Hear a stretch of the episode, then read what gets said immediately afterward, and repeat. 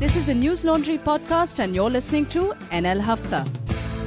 अंग्रेज अपना लगान और न्यूज लॉन्ड्री अपना हफ्ता कभी नहीं छोड़ते टंग टंग टंग टंग टंग टंग टंग welcome to the 300th episode of hafta i can't imagine we started this 300 weeks ago and we haven't missed a single week which is why we say अंग्रेज अपना लगान और न्यूज लॉन्ड्री अपना हफ्ता कभी नहीं छोड़ते no matter what so congratulations dear team it's wonderful to Congratulations to all of us. so Anil, who has recorded most of them, thank you, Anil. He's recording this from office. Yes. And thank you, Lippy and Aditya. You are, I think, the third and fourth producers, respectively, of the Hafta. And um, thank you for your wonderful production, which often sometimes also is not so wonderful, but that is for another day. But then the, the, even the panels are often unprepared. Uh, now, before I move on to introducing the panel and where we all are, I'd just like to point out to the subscribers and listeners of our haftas and others, our readers of our website, कि news laundry की नई website like Modi ji अच्छे दिन promise होता रहता है कभी आते नहीं है well Two days ago, we launched a new website. I'm sure many of you have seen it. It has incorporated many recommendations that have come from you, dear listeners and subscribers. We sent the beta version, test version to many of you. You gave your inputs. Many of those inputs have been already incorporated. Some more are being incorporated. In fact, one of our subscribers who is uh, visually impaired has recommended how we can make it better uh, for people, uh, you know, uh, with visual uh, who who are uh, inhibited visually to be able to use the website. We'll be doing that as well. So finally, we have launched, and based on the feedback we received from you over the next two or three months, the app will also be launched. So it is not Modi ji's Achhe Din. हमारी website actually आ गई है so let me introduce the panel we have in the office raman kripal and uh, manisha pandey hello Hi. joining us from chennai is jayashree hello joining us from patna is anand hello and on the 300th episode i am recording from home in case you're wondering why uh, three days ago our uh, accounts team member uh, kamlesh tested covid positive and on that day i was sitting with him uh, much of the day and signing checks and stuff. So therefore uh, my team has requested me not to come to office and stay away although i think it's a bad excuse to keep me away from office. although you was trying to like give it to us. Sorry? Why is it a bad excuse? We just don't want to get it from you. But ha- ha- i don't i'm you, feeling fine. You could be asymptomatic and okay. carrying so anyway it. i'll get tested day after tomorrow and then i can come to office. But i wish I wish I had this had happened before I had signed the checks. Then you'd tell me to come to office. That's true. That that is true. Then we would have made you come. कोई बात नहीं होता रहता है corona तो check sign कर दो check sign कर दो so no so that is why i'm not in office today. Otherwise i would have loved to be in office and record it with everybody on the 300th episode. But uh, on the fifth day i shall get myself tested and hopefully i shall be back in office. Meanwhile kamlesh is doing well and hopefully he should be back in office soon. Manisha let's have the headlines and then i have few more announcements about the new website and what all we'll be doing. I'll tell you that after the headlines. So the headlines of the week Center throws open JNK for land sale. Gupkar parties term it a huge betrayal. So basically, in Kashmir, now urban land and immovable property in Jammu and Kashmir, not just Kashmir, can be purchased by residents of any state. Facebook's senior executive Ankhi Das has quit days after parliamentary panel questioning. Finance Minister Nirmala Sitharaman has predicted GDP to be negative or near zero in current fiscal. We knew this, right? I mean, we've had this announcement before also. I don't know why. Yeah, we, it was yeah. predicted by others. I don't think she okay, had. she admitted to it. Other other agencies had said so. In the third edition of Two Plus Two dialogue, India-US ink a military pact and set stage for expanding collaboration. Our External Affairs Minister S. Jaishankar and Defense Minister Rajnath Singh held talks with the US Secretary of State Mike Pompeo and Defense Secretary Mark T. Esper, and both were assisted by top military and security officials. A very gruesome uh, murder captured on camera made news uh, two days ago. A 21 year old woman was shot dead outside Faridabad College. Uh, both accused have been arrested. CBI charge sheet details six hours of inhuman torture in the case of Jayaraj and Bennix case. This was in Tamil Nadu in June. Male government employees who are single parents can now take childcare leave. Uh, Delhi High Court has suspended three-year jail term of former Union Minister of State for Coal, Dilip Ray, in the coal scam. Pending salaries of Delhi doctors were paid after mass leave and strike was called off last night. The High Court has monitored a CBI probe into the Hathras case. The victim's family will get CRPF cover. This is the Supreme Court order. Children could be spreaders or super spreaders of COVID 19, say ICMR. So, one more reason to not have children. One dead, over 24 injured in firing, stone pelting during Durga idol immersion in Bihar's Munger. This has captured a lot of um, headlines across television channels and news. I think Anand can tell us a bit about what exactly happened here. There have been yeah, calls. we'll discuss in some detail. There are many conspiracy theories going yeah, around. there's yes. been calls to uh, suspend uh, Lipi Singh, who's the superintendent of police there. She's been compared with General Dyer and all that. I mean, Chirag Paswan took potshots at Nitish's government for this. Uttarakhand CM Trivendra Singh Rawat has moved Supreme Court as the High Court in Nainital has ordered a CBI probe into corruption charges against him. Very interesting case. We could discuss this a bit, maybe just give a bit of details on this. In completely unprecedented, this is when we can you know, at least say like RSS and Navika, unprecedented, never ever seen. Four channels apologized after an NBSA order directed them to do so. Aaj Tak, Zee News and India TV apologized for their insensitive coverage on Sushant Singh Rajput's death. Aaj Tak Do apologized a day later. We can claim impact because we send them questions asking them why didn't you apologize, and that evening they apologized. So NL impact. and Times Now has apologized for derogatory remarks that they passed in 2018 against Sanjukta Basu who's an activist, I think, and they called her Hindu hater and all that. She took them to NBSA, and NBSA said that this was unfair and you must apologize for it. Even they apologized. So never ever have channels before apologized. So this is how, this is the first. Uh, eight dead and 110 injured in blast at a religious school in Peshawar. Wave of new COVID 19 cases hit across US and Europe as winter looms. Delhi's also recorded its highest single day spike with 5,673 new cases on Wednesday. We're recording this podcast on a Thursday. Smriti Irani has tested positive for COVID, and Pope Francis supports same sex unions. Uh, but yeah, we'll discuss in a little more detail. There may be some nuance to that. Um, uh, but yeah, it's it's a big announcement. There's also been some international headlines with France, uh, where Turkey has condemned the Macron government for supporting cartoons and the cartoonists, and basically saying that his utterances after the beheading have been Islamophobic. And France has said that no matter what, we will stand up for liberal values. That's created quite a lot of division in the world. I'm not sure that's government versus government. It seems more like uh, Erdogan saying that this man is mentally sick and he needs help. It's it's more about And Im- Imran Khan also said that we will boycott uh, French products and we should boycott France and all that. He also so uh, yeah, it's a news-packed week. We'll start with uh, Bihar because we missed Anand last week, and there were several letters about Bihar, etc. But uh, like I said, we hope you like our new website and our new podcast player. We have built an entirely new podcast player based on much of the feedback that we got from you, dear subscribers. So I'm going to list out the things that I have been instructed to say by Chitranshu, our product lead, regarding the new website and the podcast player. You know, the website is up. Thank you for your feedback and those who pitched in. And when we had no developer, by the way, there was a time when we didn't have a web developer. That time the website was kept stable by many volunteer subscribers, guys. Uh, so you should know this is News Laundry is truly a collaborative effort. So many of you had chipped in and were solving up problems and making sure those glitches go away. Now we have a better payment flow with Stripe and PayPal and the gift subscription feature. So all of you who used to write to me saying, यार मैं subscribe तो कर लेता लेकिन तुम्हारा payment gateway बड़ा भद्दा है बेटा अब वो एक्सक्यूज अपने पॉकेट में रखो और क्रेडिट कार्ड निकालो क्योंकि अपना पेमेंट गेटवे अब झकास है झकास मक्खन के माफिक चलता है uh, then the podcast player we have worked on majorly you can check it out we have several features that you wanted do give in feedback we'll keep improving it because it includes all the features that matter to likes it has download it has speed control it you can queue it up you can skip to specific topics within an episode there is a feature where we have about the podcast what is being discussed where and you click on that and you go to directly that segment. And we are still making a few changes.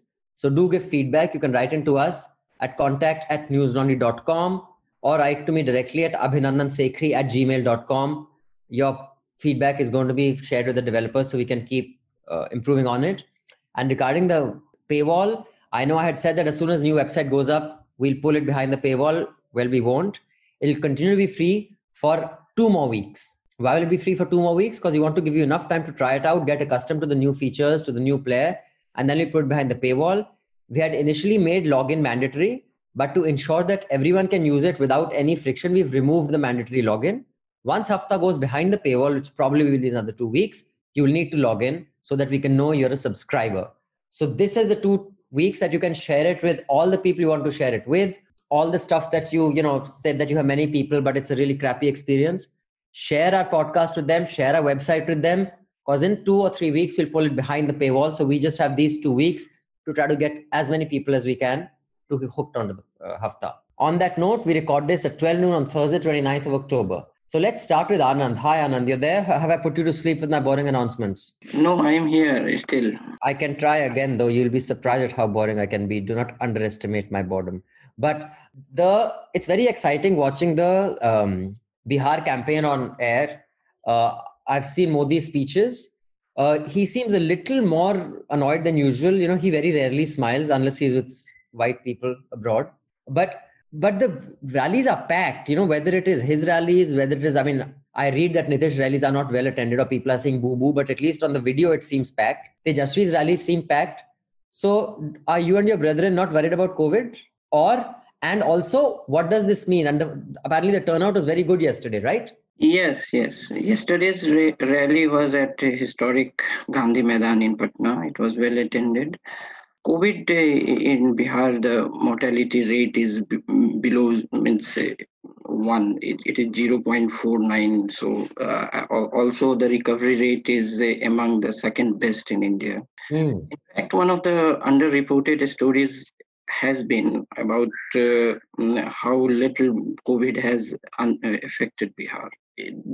So I think uh, the polling percentage in the first phase was around 54.9 compared to 2015 ele- assembly elections. It was uh, just there. In fact, it can better it because some late adjustment of data and election commission does.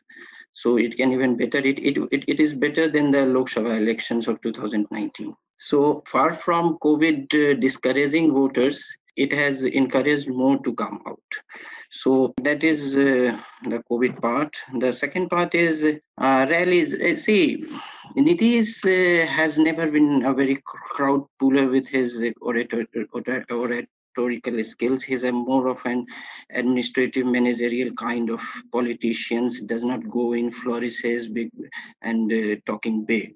So uh, right from his student activity activism days, he has not been a crowd puller with his speeches, rallies, and this. So, in fact, uh, during his chief ministerial tenure, some of his MLAs and MPs attract more crowd than him. So that is not a big surprise. Uh, uh, the also mm, one point people need to understand is that uh, in Bihar only two parties have cadres, and that is BJP and RJD, and and left parties. JDU despite being 15 years in office, uh, is not a very cadre based party. It does not have a large workforce or people very committed to uh, to coming to rallies or this. Uh, um, and this time, RJD has struck an alliance with left parties. left parties, even if electorally insignificant in Bihar, have a very huge cadre in Bihar, and if they come out for some, say, julus or something, the streets of Patna are filled with thousands of rallies, uh, sorry, marchers, and that one of the most famous political murders was of Shahabuddin killing a CPIM leader, right? Yeah, Chandrasekhar, Chandrasekhar, a student leader in Siwan. Uh, he was a JNU student. He had come to Siwan, his home district, to try his political luck. And uh, Shahabuddin, it was alleged that Shahabuddin th- thought he was a threat to his growing popularity and got him eliminated. That is an allegation. Shahabuddin is in jail for a number of allegations. This is a separate case. So uh, anyway, so uh, that is it. I mean, there is. So you're saying there's a sizable left kind of cadre, but whether it politically translates to now one question I had, and after that, Manisha, I think you had a question about the Lipi Singh incident. You can also tell our audience about it before we ask Anand to shed some light.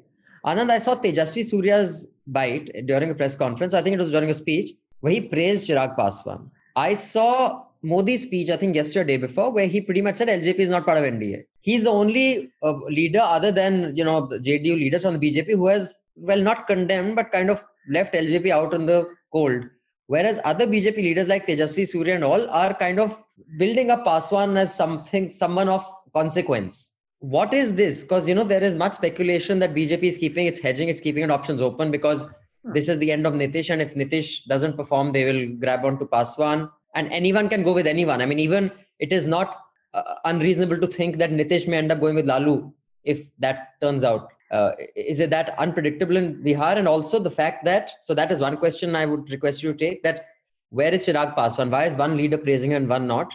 And the other thing, that the fact that people can chant slogans against Nitish at a Nitish rally and not get beaten up, is this, does this show the very tolerant nature of Biharis? Because I know in many other states, you'd get beaten up.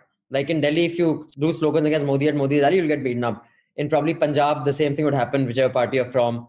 Tamil Nadu, I think also you can't go to Jayalalitha rallies and say anti-Jaya slogans. You'll probably be slapped around. Yeah, but in absolutely. Nitish's rally, you can still hang out. Is that the tolerant nature of our Bihari brethren? No, uh, tolerant not, but limits of political party. Bihar is a violent society. यहाँ सभी नेता ही हैं. So even uh, even if uh, say a political party has his its leader is speaking and someone shouts slogans against him, there is also an apprehension that he has a backing of people of his villagers who may be around and um, and or some other local dabang or strong man so uh, this somehow uh, i think nullifies the reaction the very very prompt reaction of the party cadre.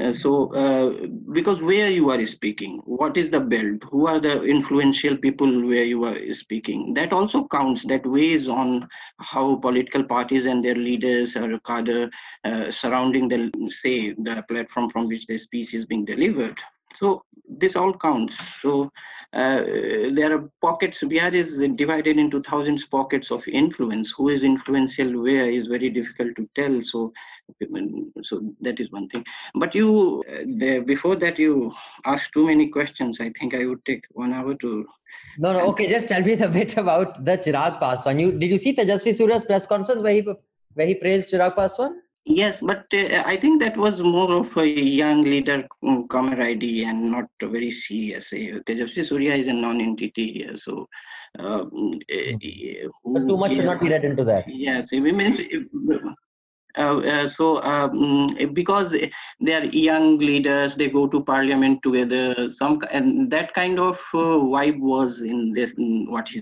said, and I appreciate him and there's that. So I think it, uh, it was uh, I don't know what how party his party leadership took it. Uh, but there are confused signals, and uh, uh, and uh, you, um, the, there is a, a, kind of anti-incumbency against the current government. But how strong we don't know. And if the popularity of the prime minister is able to nullify that in the final count, that remains to be seen in, in the coming weeks.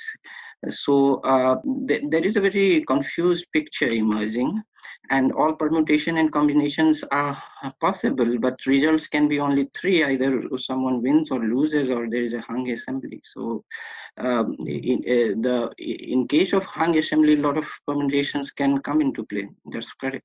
Oh, yeah, I was just going to ask Anand, in, the context of mixed signals, didn't Modi in his rally like a few days ago praise Ramvilas Paswan, and then everybody got very confused or something after that? Wasn't that also some Yes, but uh, I think uh, that was uh, more of a say not to annoy a kind of say Dusad or Paswan, which is a very a subcategory of the Dalit vote, which accounts for five percent vote in the overall tally, and the Dalits together sixteen percent. I, uh, uh, so though Paswan is not a very tall Dalit leader in Bihar, he can command uh, a very small section of Dalit vote. That also uh, kind of say a kind of courtesy call. He, he does not didn't want to be seen as somebody very insensitive to a very immediate death of a cabinet colleague. And also, I I saw that speech. You know the way he worded it. Uh, I mean, my reading was he worded it like "Marte dam tak." He was with us. He supported us. He was by my side as a member of the cabinet. So I mean, I saw that speech. The way Modi worded it, what I got from it was that he was saying that, and probably he knows that his son is trying to say that Mm. now. He was trying to say that the guy who makes this, I mean, he wasn't like discrediting Chirag, but he was saying is when this guy was around, he was by my side. So your vote, if it belongs with him, it belongs with me. I think that is how I'd interpret it, especially how he Mhm. worded it. That till the time he died, he worked with me. So I think he was kind of trying to take ownership of uh, Ramvilas Paswan rather than letting Chirag take ownership of him. Every political party keeps its options open. So Hmm. I I don't see. I mean, uh, if if Tejasvi is praising, uh, you know, Chirag, so I can very clearly see that after the results, We'll you know see what? how it ah, looks. so so how it is. I mean, if he needs Chirag, so he can go for Chirag. मतलब See, it इतना goes with the कीमत BJP तो- also, and Chirag also. Chirag is keeping his options open. I mean, he can also go with the BJP. So so भैया कि इत, इतना भी मत कोसो कि बाद में प्यार ना हो पाए है ना बस वही है. How is the BJP campaigning? Like, are they are they kind of uh, you know putting all the anti-incumbency blame on Nitish on ground?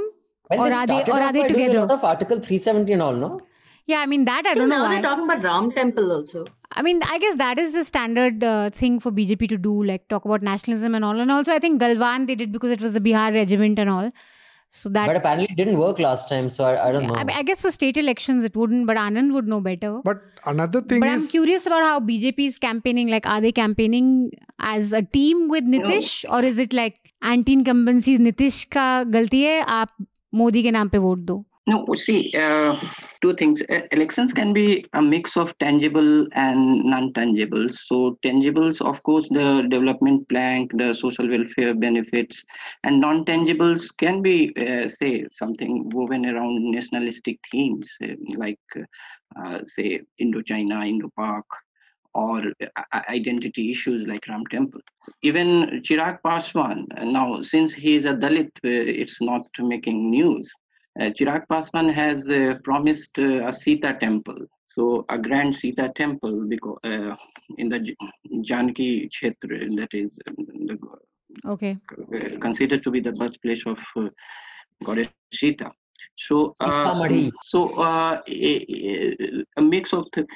See, Tejasvi uh, also recognizes one thing, and I'm coming to RJD, that uh, to say that Nitish uh, is corrupt and Nitish has not done work would not cut ice after a point because he is and, and uh, Biharis are not willing to believe that he's corrupt. Nitish is not corrupt, the popular perception, and he has done work. He has done development work, but what he is saying is that uh, we have thak chuke hain. His uh, sell by date is there, and uh, and uh, he is trying to infuse a kind of political freshness in uh, his face, uh, in his own face. That I am the fresh develop uh, face of development, and now also some of the claims he is making are, are uh, just figments of imagination. But uh, despite all the rhetorics, you, you need to see that Bihar politics is. Uh, if you go by social coalitions, is decided by OBCs. So uh, now the latest uh, data is not available since 1931, but OBCs by that census constitute 90, uh, 51% of Bihar so, electorate. Now uh, upper caste around only 17%, Dalit 16%, Muslim 16.8%. So 51%. Now Nitish was able to uh, make fresh constituencies within that OBC, non-Yadav OBCs, and he further divided in, into EBCs and a section of Muslims also, Pasmandas Muslim, the uh, lower status Muslims. Now, breaking that social coalition of Nitish is the challenge uh, Tejaswi is uh, counting on, plus uh, of course, uh, the new youthful energy of development, the fresh face, and all that. No, but is uh, is un- unemployment bigger issue than development this time?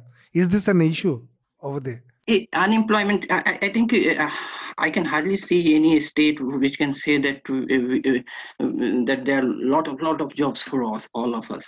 So unemployment is a kind of channelization of youthful anger. But w- what? Uh, but people also say that uh, he is promising 10 lakh government jobs, which is uh, um, means, uh, लो- मतलब लोग कहते हैं हास्यास्पद है Means that is ridiculous to 10 lakh government jobs they देना पहले cabinet meeting में मतलब ये सब बात बनाने जैसी बात है so uh, but what people are also saying that uh, since the governance uh, claims of uh, rjd regime is very low the only hope of getting more jobs is private investment and a lot of companies coming. And the governance claim and law and order claims of uh, uh, rjd it's are so tainted that uh, in long term jobs uh, even if jobs are to be created it has to be created in a government which has more better which has a better claim on governance law and order and this. So i think apart from a sizable youthful voters who may be carried uh, away by this also he has done some work uh, with that sarkari naukri uh, he has said i will raise the upper limit age limit of students appearing for civil services the state civil services bpsc and all this. So taking the government job route to address the problem of employment is not seen as practical by many young men who uh, analyze it. But of course they, they are very uh, catchy slogans populist uh, things. And um, if that can play a part uh, then of course unemployment is an issue. Uh, I, I, uh, sorry, I digressed from what was your question? My question was about NDA's uh, BJP's campaigning, whether they are. No, Raman sir asked something. No, Raman sir said is, is employment an issue at all? And I think you answered that. You said Yeah, there is no state that can really claim that they have lots of jobs. So they give these carrots of government jobs, and which is probably par for the course. And there's a certain cynicism. But what happened to the Lipi Singh incident? Manisha, if you just tell our audience uh, about that specific incident that made major headlines and what so this happened on Monday in Munger, and there was a group of people who were on their way for idol immersion, Durgas. And uh, now the police claims that there was stone pelting. Some unruly elements in that crowd uh, pelted stones at them, and 20 policemen were injured, and so they fired at them. Uh, the crowd or the people obviously say that there was no provocation and they were just fired upon. An 18 year old man has lost his life, and there was a very graphic image of his, you know, um, head split open, and and a lot of people were injured also. So they opened fired at basically at a at a crowd of people who were going for Durga immersion, and this has obviously created a lot of. Uh, furor in Bihar because of the visuals of it, and also, of course, political parties have latched onto it as you know to So attack this is being Nitish. seen as an aggression of Nitish Kumar against Yeah. Hindu devotees. Yeah, which shouldn't idol. stick, I guess. But I'm just curious to know what exactly happened there. If if Anand knows a little more than what and, and we there are reading in Delhi. speculation that this was being pinned on a local police official called Lipi Singh, Lipi and they Singh, said she has some some conspiracy theory that why she did this. Well, what is that all about? And is it is it big electorally uh, right now? See, uh, means uh, I will come to Lipi Singh. Lipi Singh factor is important in that, but uh, the incident was uh, almost like that only. Uh, I think the police was uh, trying to enforce uh, co- uh, the COVID protocol that you should be at some distance while immer- immersing the idol and this that and the, mm, and the police allegation is that the crowd was not following it and uh, some elements within the crowd pelted stones and uh, they had to uh, resort to lathi charge and something like, like that and in which uh, a person was killed. So that that that, that is where it stands. Now uh, these kind of incidents uh, happen in every um, immersion processions, uh, whether Saraswati idols, Durga Puja. Sometimes they are communal around Hindu Muslim, and sometimes uh, the classes within groups because there are too many uh, puja samitis and they clash them among themselves also. So the Lipi Singh factor has the political angle here because Lipi Singh is the daughter of uh, Nitish's right, Nitish Kumar's right hand, uh, RCP Singh. Uh, now, uh, people don't know, but And what is her designation? What is her post? She is superintendent of police. She is an IPS officer. She is not there because of RCP Singh. She is an IPS officer, but uh, uh, of Bihar cadre, and uh, she, she has been posted in Munger for a long time. Uh, RCP Singh was uh, an IAS officer of UP cadre. He worked with Nitish when Nitish was railway minister in Vajpayee government, and uh, mm, they worked very well. He is from his own caste, uh, Kurmi. He's a Avadhiya Kurmi. And uh, he brought it him to Bihar cadre and they grew very close while working together. And uh, he resigned from the IAS and became his principal secretary later Rajya Sabha MP so Lipi Singh is his daughter, and he has uh, there is a perception that she has been given a long hand, some uh, uh, police action, like uh, Anand Singh. I am get, getting a bit uh, detailed, but it is an important point. Also. So Anand Singh is a uh, Dabang of uh, the say Bar Bar uh, region, Bar Mokama Bar region. So he's a Bhumihar and uh, uh, uh, erstwhile close aide, um, Lalan Singh, had a rivalry with him, and uh, it is alleged that Lipi Singh uh, was encouraged to have a police crackdown on Anand Singh to uh, help Lalan Singh. So uh, that's why, uh, despite being a police officer, she is being seen as a political tool in settling the intra, intra, intra JDU rivalries. Not earlier he was with JDU Anand Singh, but anyway. So uh, since she is daughter of Nitish's close aide, there has been more blame game going on and BJP is on a sticky wicket because uh, BJP has been protesting against the violence in these immersion um, processions, and now it is in alliance with a party which has led a crackdown on the devotees. So RJD and even LJP is trying to cash on this incident. Right. Um, so thank you. We got lots about Bihar politics. If anybody has anything to say uh, about Bihar, sir, uh, Manisha, Jayashree, we can move on. The one small thing, uh, I mean, to say that the COVID, uh, maybe the medically didn't have much impact on Bihar, but I think so many migrants, Bihari migrants, had gone back to Bihar, and uh, I don't know, but uh, there is a possibility the increase in, you know, turnout of voters is because some of the migrants stayed yeah, back. Yeah and, that's a good point correct and, and also, usually would yeah and also i think it had a huge economic impact at least on the migrants bihari migrants yeah and usually these no, migrants I, are unable to go back home so yeah i wouldn't.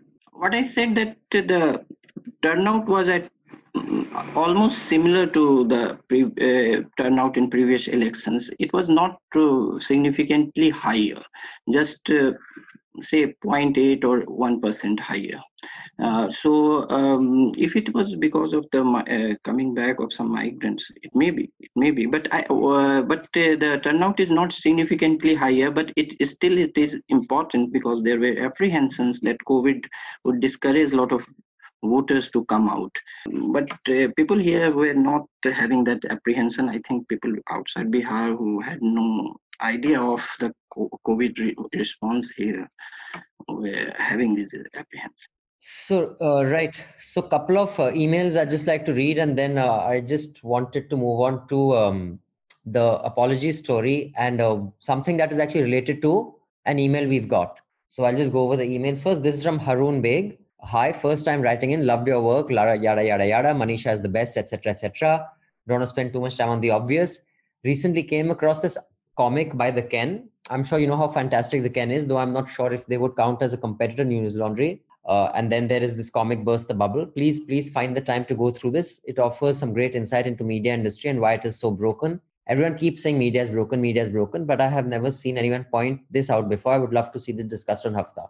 So harun we will discuss it. In fact if you see at the end of that comic uh, three of the citations of where they got the information from is from news laundry uh, articles or videos. Uh, in fact, I've done a talk exactly around the same lines, which is on Scoop Whoop, which you can check out. But we shall just discuss that uh, after I've read this very interesting mail, which is from Namit Saxena. Hi, all. I'm a recent subscriber to News Laundry, though I was under the impression that I was one for the longest time. Only when I tried to access an episode on Hafta at the beginning of the lockdown and was prompted to subscribe that I realized I wasn't. Acha bachu. Amy. But I'm glad you're a subscriber now, Namit, and I hope the experience was completely friction free with our new website. I paid the subscription fee immediately, and since I have been hooked, not just to Hafta, but podcasts in general. So thank you, NL team, for that. I was impressed by your campaign to get subscribers to sponsor subscriptions of students. It's a great idea to build a feeling of community. You should also have a campaign to get people to gift subscriptions, an option I believe you're introducing. Yes, as you see on our new website, it's already there. You can click and gift. And not just that, you can also redeem. So if you're a student You click on if you're a student, and it'll ask you for some details, and you can get subscription for free, which has been supported by someone else. Oh my God, and what uh, perfect timing. So Diwali is in two weeks. Everyone should just gift, gift away News Laundry subscriptions. Yes, this is the best, best gift, gift of Diwali. Diya jalao aur logon ki batti, dimag ki batti bhi jalao. And we have some lovely products also, merchandise. Perfect. Then Namit goes on to say, as a professional advertising copyright, I know the hypocrisy. I'd like to contribute to the three ad campaign. The JPEGs are attached. If you like them, please use them in any platform, perhaps Twitter, you can and should redesign these. I tried my best, but I'm no graphic designer, I'm afraid. As compensation, I'll accept a set of Sabki Dhulai soap set. Namit, your campaign is so cool. Please do tell us uh, the Sabki, uh, what is your address? We will send you a Sabki Dhulai soap set. But let me just tell the audience what your slogans are. So it's a red background in white text. In bold, it's written, I gifted my dad a News Laundry subscription. Then in black text, it's written, and don't suffer from indigestion anymore.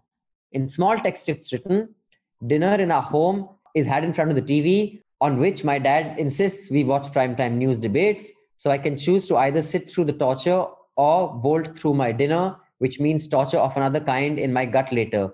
But thankfully, a 300 rupee subscription and a few weeks later, news debates are no longer part of dinner time, and I can eat a healthy, I can eat at a healthy speed. In other words, no noise from the rabid journalists and no noise from my stomach either.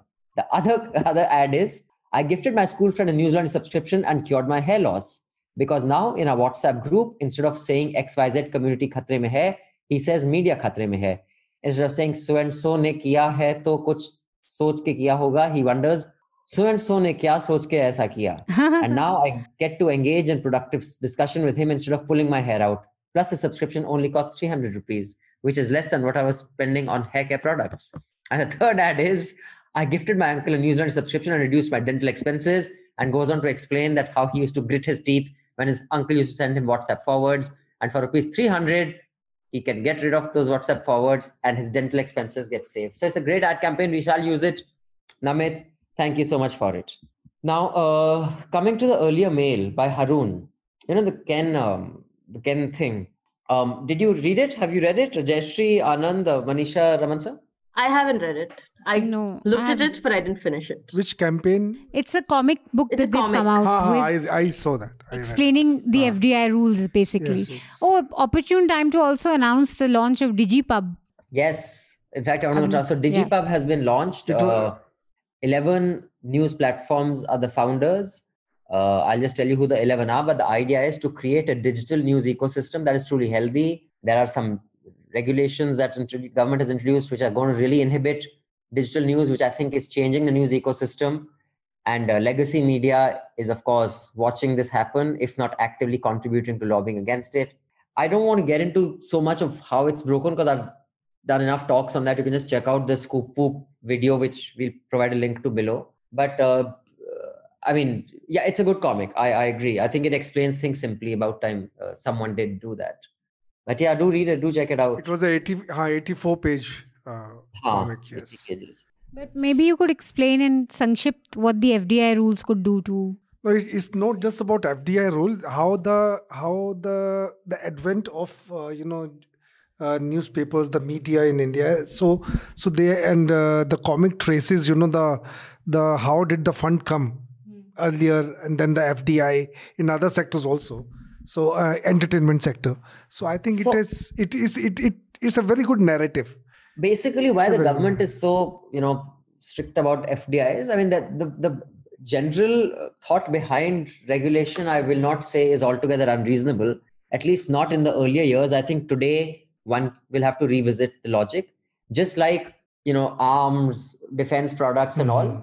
you don't just love foreign countries because foreign countries should not completely take over the production of things that are imperative to protect the nation uh, like telecom is very important um, so news also came under that category that you can't just allow foreign funds to come in and take over. Uh, however, today with the internet around, and at that time there was an entry barrier, right? To broadcast a channel, you have to buy a license. You have to buy a license to uplink and downlink because you're using satellite. You're using sarkari and public resources like bandwidth of satellite and all. But now with the internet, you can't unless you become China and you block New York Times, you block everyone. You're saying we will block FDI from coming into media. Now, A, in my view, and I've said this before, I would say a media that is funded by an Ambani is as dangerous or not dangerous as one that is funded by Facebook or one that is. It is just the question of who has more money. Uh, just like you see that governments completely buy news space, and today I am not going to say that no matter what this government does, they have India's interest at heart. They, I don't think they have Mhm. anyone except their own interest at heart, and that's Absolutely. any governments. Absolutely. So in this, it is a way for the government to control the narrative, and I think it is extremely damaging. The government is unable to create any jobs. They're nikama, uneducated people making decisions, and those who are trying to create jobs and doing a pretty good job at it, they are making sure that those people can't do it anymore. And I will say, I know many media that is funded by international money, and they are way more believable than the Arnabs that are funded by Patanjali products and such ads. So, um, uh, and the government has, in a recent notification, given all media organizations one year to come under the regulation because earlier there was no regulation around digital, although they are claiming that there was, there never was. The regulation was for broadcast and print. They're saying that in one year you have to come under 26, and there are many media organizations around the country, including aggregators like Inshorts and Mind, that, that, what's it called? News Hunt or Hmm. Daily Hunt. It, it applies to aggregators. Now the question is, does it also also apply to YouTube because that's also an aggregator, uh, or Google, Google News. So or Twitter. oh, Twitter even. So you know, it just or becomes maybe so, like uh, uh, places like Brut, which are just completely on Facebook. They are media companies, but they own their, their platform is Facebook. Hmm. They don't have a website. so you know, it just is such an ill thought out, but it's a knee jerk reaction because they have got so used to controlling the mainstream or legacy news narrative, and they can't do that to digital. They are doing their best to kill that. So for that, if you guys really want to save news, and I'm not joking, I'm not just saying this as a general thing, you're gonna have to pay to keep news alive because the government is going to do everything they can to kill it. Yes. And uh, that comic kind of explains that. But enough. uh, I've spoken for too long. I just wanted actually to discuss this in not too much detail, but I want a panel's view on it. Uh, you know, we can just start with uh, Jayashree. You know, um, recently this was in the headline also that Manisha said that the Pope has kind of endorsed same-sex union. Hmm. So this, but th- there's a bit of a nuance there, and of course there was much celebration on social media that what a progressive pope, which he is. I think he's probably the most progressive pope the Vatican has ever had or will have in a long time. Uh, but uh, this is what he says. This is from the Harvard Gazette.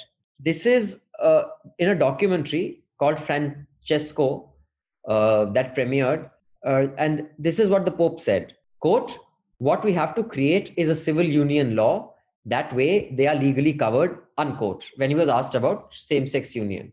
Uh, now the speculation is the pope has said it but that doesn't mean the vatican will back it. Yeah. uh, i just want to know that uh, the panel have you guys read a bit about it? Uh, have you seen what the international media has to say about it?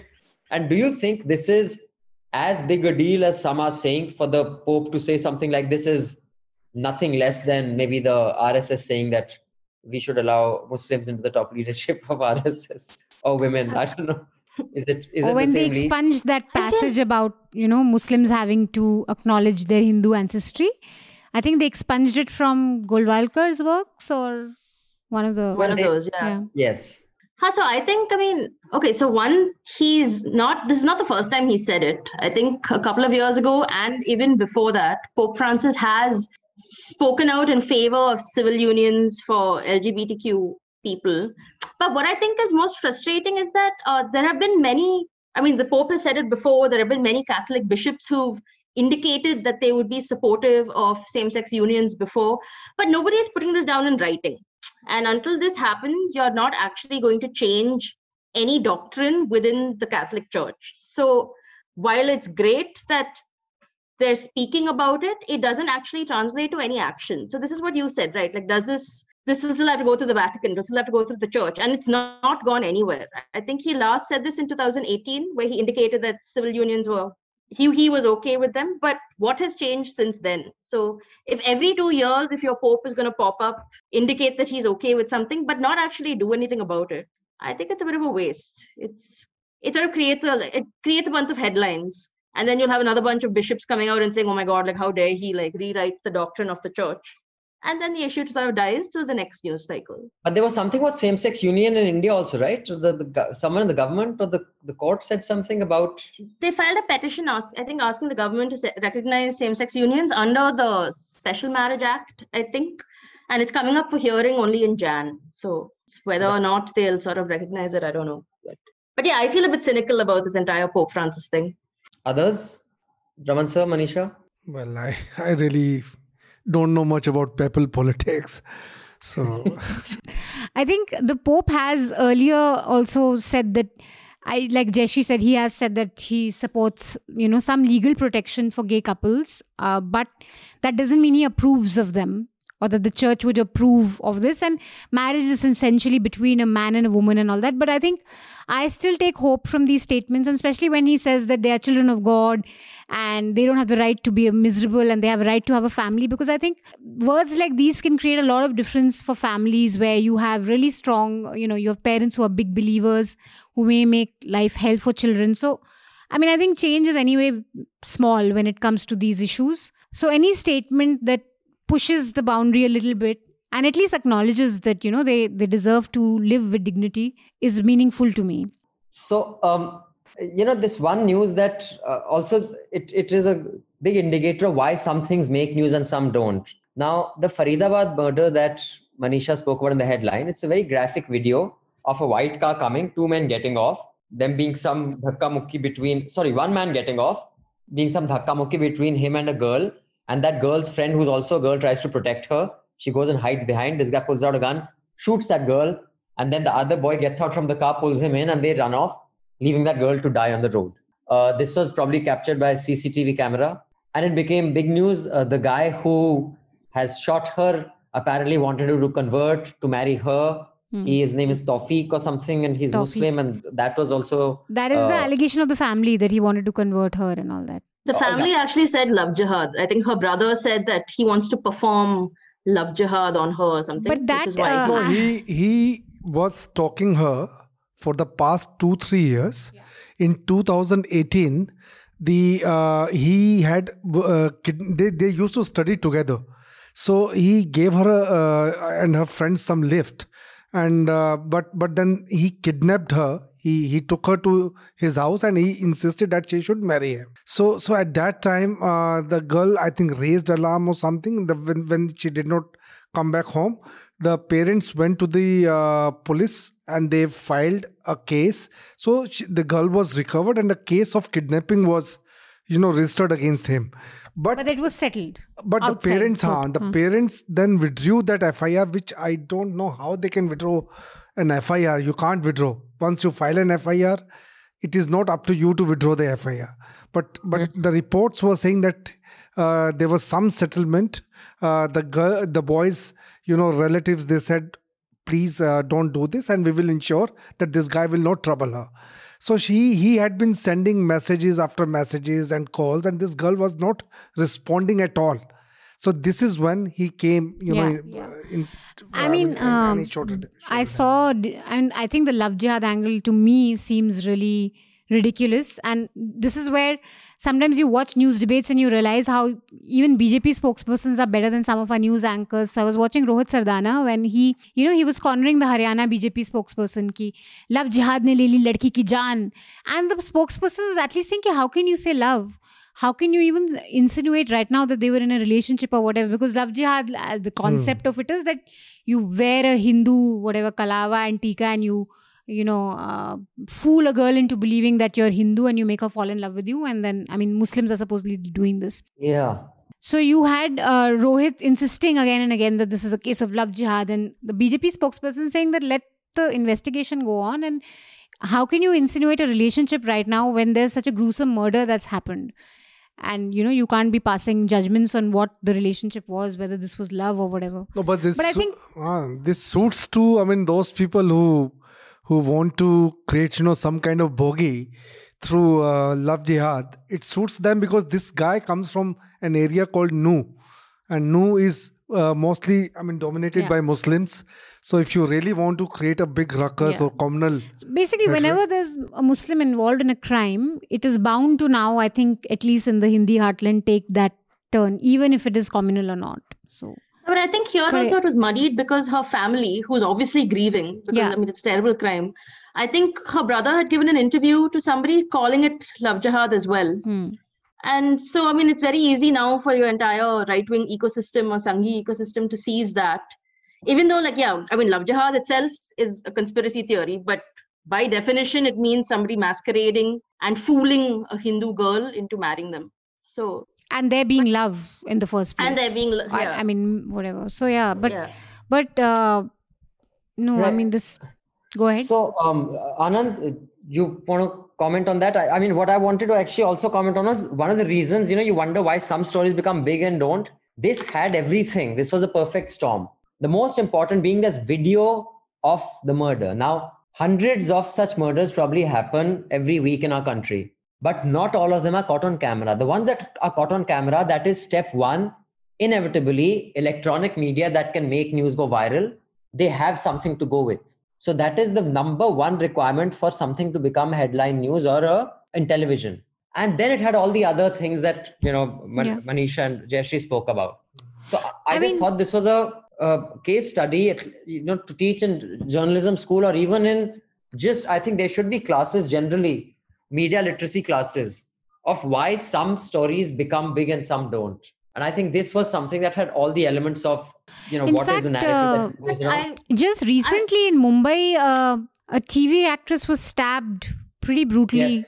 uh, for rejecting marriage. And there was a terrible story in Tamil Nadu, I think, where an IT professional, I think she was also being stalked and then gruesomely stabbed at a railway station. She was literally hacked by this guy who was who'd proposed to her. So this rejecting proposals and then attacks, acid attacks, some of them are just No, I but I think additionally, the Faridabad story uh, works as a big media story because it has that. It appeals to the Islamophobia, which, I mean, if we're being very honest, is very widespread. So the fact that you have a Muslim villain here, it makes it very easy for people to seize on that story. That's a much better headline, right? Rather than if a Hindu man had killed a Hindu girl, then it's sad, it's shocking, it's on video. But here, you could they're really playing up the fact that he was a Muslim boy. So I would say that's why it's selling so well on. Yeah, exactly. That's an important. Anand, do you have a view on this? No, uh, it's a combination of many things. First, uh, the very phrase love jihad uh, is uh, uh, coined in a way that it elicits some ridicule. But uh, actually, in India, uh, if I remember correctly, I first came across this term uh, not from the Hindu community, but the Christian community in Kerala. So uh, it uh, uh, Christians were in Kerala were accusing it, uh, if I remember correctly. And in UK there was there is a there was a documentary on uh, grooming. I think BBC made it on Muslim men grooming young girls and something. So uh, I think uh, in last few years this is how it came to the wider mm, media narratives or public consciousness somehow. Now, I think it uh, it can be divided into two ways uh, because uh, uh, if I see local media reports, there are a lot of. Uh, I have always believed that in India, if if you have a narrative and you go out to uh, get examples for it, you will get example for everything. So uh, it's a, such a large country, you get example for everything.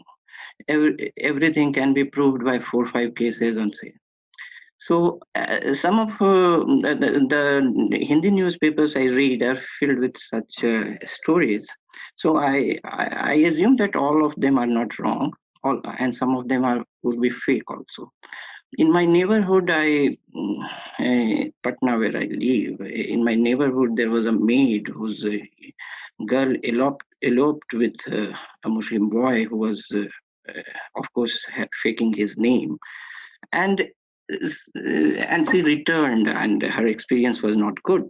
There was a barber's daughter also. I, I can say that some of their statements may be exaggerated, but I I don't know. I don't have a mechanism to rule everything out. What I say is that uh, this is not a major trend. The media narrative, for a kind of media narrative, you can say that I, uh, RW ecosystem, they would exaggerate it to depict it as a major trend. It is not a major trend. But uh, then the counter of it is that uh, these are random incidents. That is uh, has also to be taken uh, with a pinch of salt. I don't think i don't believe in the conspiracy theory. It's not a design but yes some maybe some young men thought that this can be a way of uh, getting a girl or something like that. So uh, and this there a kind of religious identity that maybe some coincidence but these number of cases are substantial to push a kind of theory. That is what I think. Sir, in case of print, because you don't need video evidence, that is ever. I mean, I mean now of course print depends heavily on your video because everybody's online. So that has become an issue for print. But I'm guessing in the days of print when you were, you know, whole and soul into it, video evidence had no bearing on whether it would be a headline or not. Is that correct? Or did it? No, no. I think if there I mean, if if a video exists, definitely it used to make a big. Uh, I mean, especially in case of crime, crime में the video is very rare. You know, mm. any crime that happens, video is very rare. So if if the video exists even in our times, uh, it will make a huge splash. Right. Uh, I think though, so like I in this I, case, I would have preferred that instead of love jihad and all taking uh, precedence, it is really shocking the impunity with which girls, women in India lose their lives simply because they've rejected someone. So I do think if there has to be any discussion around this and such crime stories, you know, give you the occasion to discuss a problem deep rootedly you there should be a i think there should be a separate law for this because in south asia i think it's a specific mentality of men to harm someone because they've rejected you. You know, this happens in Pakistan, Bangladesh, India, acid attacks also. Oh, acid attacks. It is disgusting yes. for a woman to, you know, a student, yeah, a young girl, imagine what the family is going through to just lose your life because you said no to someone. It's, I, I think it should be recorded as she a separate 20, crime uh, and there should be, I don't know, fast track courts or something to deal with this particular ailment of the South Asian man. She was 21 and she was preparing for uh, the army. She wanted to join the army yeah but this mindset that uh, manisha speaks about that's so true because you know this sentiment that is expressed in some of bollywood song i haven't heard it expressed in any western music. Like you know ki tu mujhe na chahe to koi baat nahi kisi aur ko chahogi to mushkil. to mushkil hogi. Or uh, you know this sentiment has been in various ways in indian pop culture as well. I mean if you think about it. And it is deeply problematic and warped no, and especially considering the hero singing it and people are saying he's the hero. So and also the fact that like our newspapers, even if like a man is harassing a woman on the road, we'd call it eve teasing, which is such a polite sort of whitewashed word for something that is actually a horrible thing and that encourages men to sort of look at it in this sort of genial paternalistic ah it's all in fun we're all men here but you're literally harassing a woman on the road like no. eve teasing does not quite I, I only understood the concept of Eve teasing as where the word comes from in my 20s. You know, when I used to listen to it when I was young, I thought Eve matlab evening, because शाम को लड़के इकट्ठे होते हैं. I was like, yeah, अगर दोपहर को फिर भी Eve teasing बोलता सो फिर भी Eve teasing Later on, you realize this is a reference to Eve as in woman Eve, Adam Eve. वाला मैंने कहा, oh my god, it really was a late choke for me. Where did this word come from, though? It couldn't be Indian because Eve is. It sounds I like mean, a very Indian sort of. Really, but word, Eve. No? I mean, do you, would Indians? I think it is an Indian or, or maybe South Asian sort of phrase.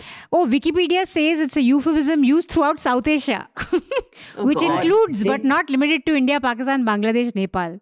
For public so sexual harassment. I want to know the history of this, yeah? I'm really curious. It's like how they also say roadside Romeo, right? For some guy who's heckling women on the road. we'll hmm. call him like, which is a very like sweet way to refer to someone. He's just a roadside Romeo. True. Uh, so I have this very interesting email that I'd like to read. Uh, this is from Tarikur Rahman, and he's a subscriber. And dude, uh, hats off, yeah. And you'll see why I'm saying this. That uh, he wrote, given the circumstances. Dear News Laundry, it's been a long time since I wrote or been a subscriber. I regret not being a subscriber while I had my reasons. Still, I felt I should have renewed it earlier. Well, Tariq, that you have now, thank you. I write this letter from a flood affected Hyderabad, sitting on a rooftop with no power for the last eight days. Yes, it had been eight days since I saw the power indicator blink, and right now it will feel nothing short of a miracle if it happens. I moved to Hyderabad in 2009. and have seen so many changes in 11 years that I sometimes don't recall the city I fell in love with so many years ago. Hyderabad had become everything I hated about Bangalore unchecked traffic, countless high rise apartments killing the ever so small green of the city, government and municipality looking to make bucks from every corner, and lastly, the crowd who will be happier to trade hundreds of trees for a few pubs and breweries. The city has lost its soul while indulging into a rat race to attract billion dollar corporates who could not care less than the devil. In the last four years, I moved from three different places in the city due to waterlogging, and yet I ended up at a place which has waterlogged between four to six feet over the last six days. What was the most astonishing part was everywhere I asked, citizens complained to the MLA or councillor who gave a rat's ass about the issue and requested us to have patience. We might all be debating 24 7 about government inability to handle heavy rainfall, but I can assure myself that despite various talks, nobody will actually be talking about climate change or working to better it. I have seen green pastures near my office being flattened to build IKEA ITC hotels, large office and multi million dollar apartments, and all these resulted in nearby lakes flooding after heavy rainfall, while the not so fortunate citizens living nearby suffer the wrath.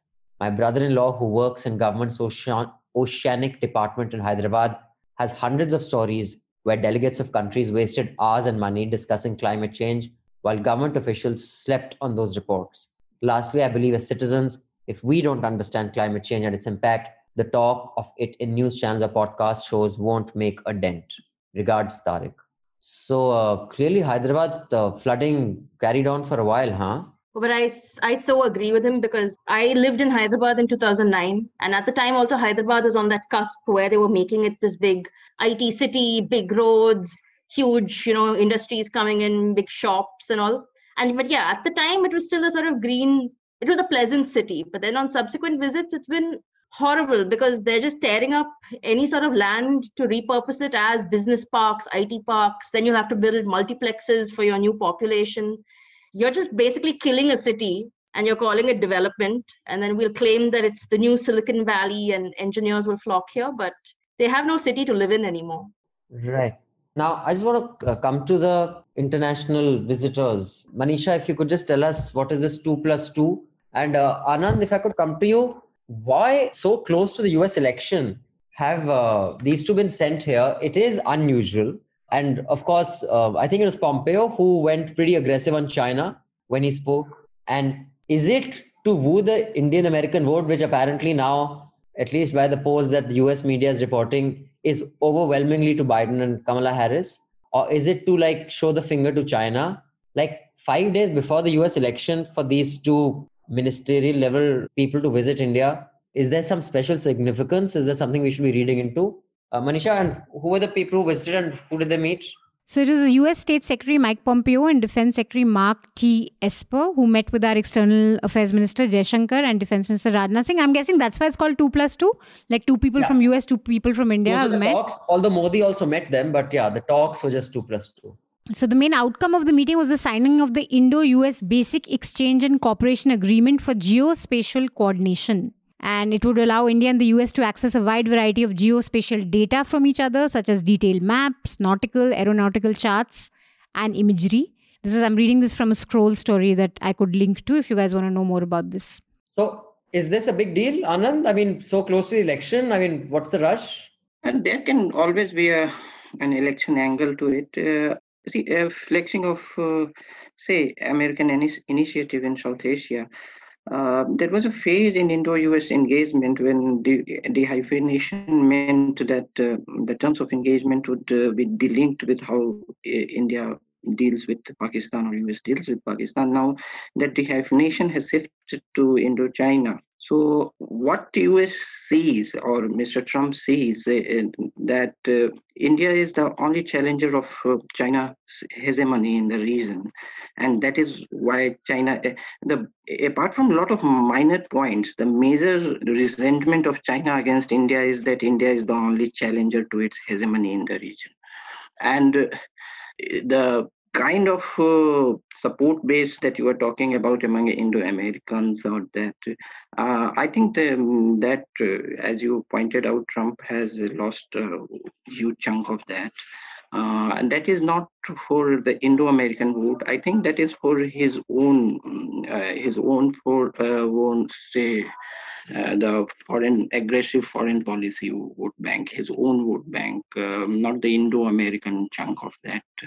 So, um, if at all it is related to elections. So, one of the things that also includes tying in with what Anand said about China, and I think that's why you cannot really look at this as an election thing. It's more of their strategic sort of positioning in South Asia and China and Asia. Because one of the things that includes in this pact is that there'll be a cooperation on sharing of high end satellite images, telephone intercepts, and data exchange on Chinese troops and weapons deployment along the India China LAC. So, there it'll help us. But we should not read And main aim is probably to keep China in check. But we can't read too much into it when the election is happening.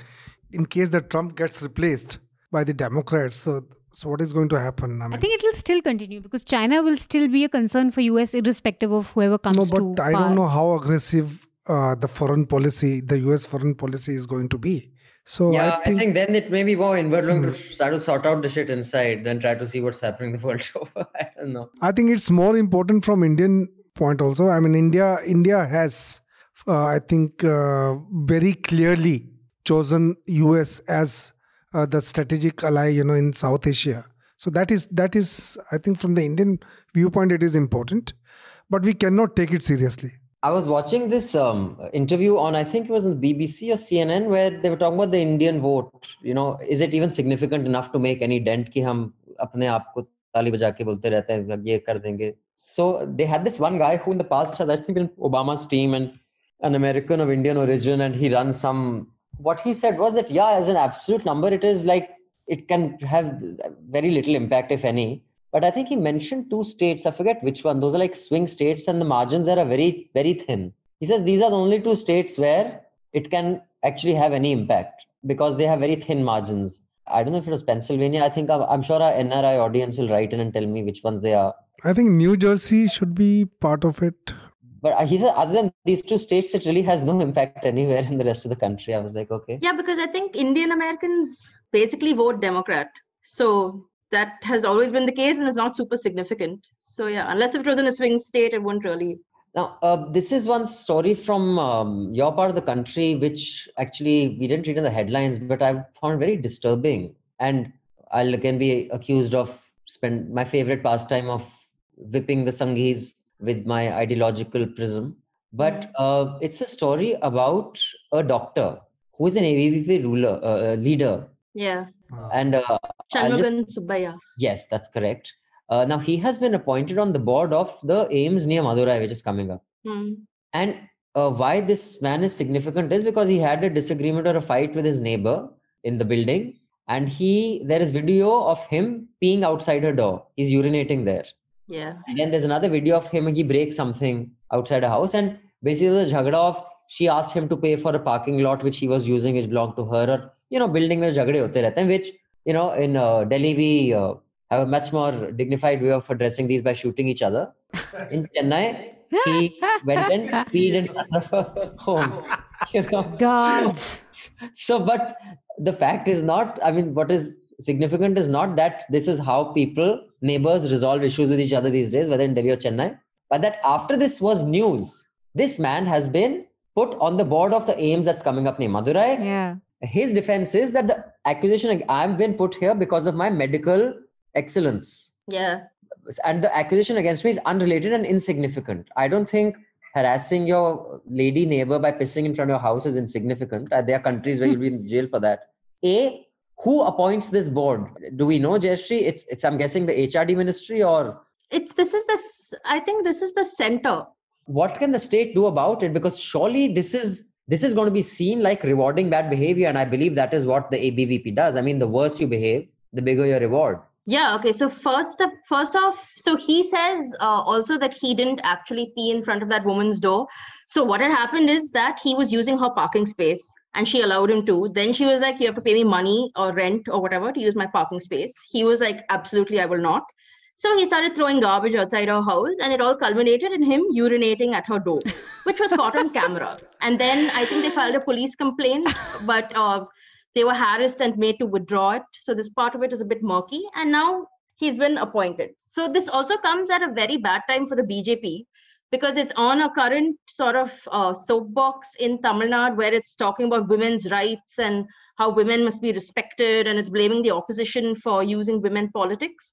And yet they've gone and appointed this very clearly a BJP leader, an ABP, ABVP leader, as head of the upcoming AIIMS in Madurai. He's claimed that all the allegations against him are totally doctored and like nothing has happened and all. So currently, the, the health minister of this from the center had appointed him. So this is Harshvardhan. See what happens that state government, Yeah. uh, the health ministry, uh, the union health ministry, they ask for the nominations from the state government. So state government gives those nominations. So normally, you know, these are people who have ideologically, you know, leaning to towards the serving uh, towards the government.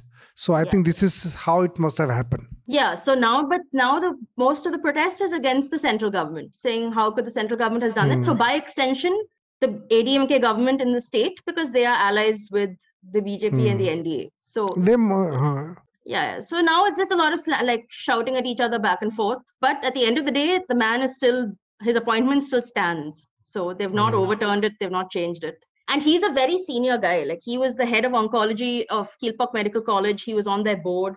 So even prior to his appointment to AIIMS, he was a very senior person in the industry he i mean if, if he has a good uh, legal defense he can always claim that he was you know practicing medicine by kind of uh, yeah. urine therapy and doing patanjali it was an ayush you know, treatment ayush ka kuch kar raha tha. it was a it was a medical exercise i was doing nothing no harassment yeah. but but Anand, how do you resolve uh, neighborly spats in Bihar? Parking, parking Delhi fight. In this Chennai seems very eat. benign. Yeah, sorry, Delhi spoilt me, but this fight really seems very benign.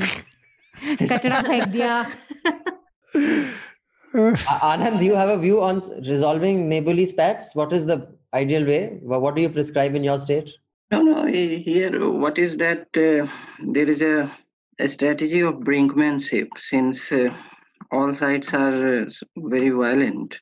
So nobody attacks anybody because the counter attack has to be very violent.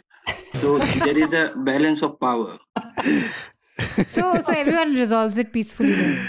You know, o- on this, I will say uh, for all my trashing Bengal, Bengal is the most civilized, you know, in the sense that, I mean, I've said this before on Hafta, it is the only place where when we used to be shooting, we used to be going in two SUVs with 10 men in it. And out of those 10 men, at least four of them were 100 kgs plus. So it was very rare for people to pick fights with us. In Bengal, this guy who was fixing the road in a phata banyan and a kacha, he was, you know, the laborer. And like good Delhiites, you were like trying to cut the line by going to the other side of the road and all. He was spraying tar.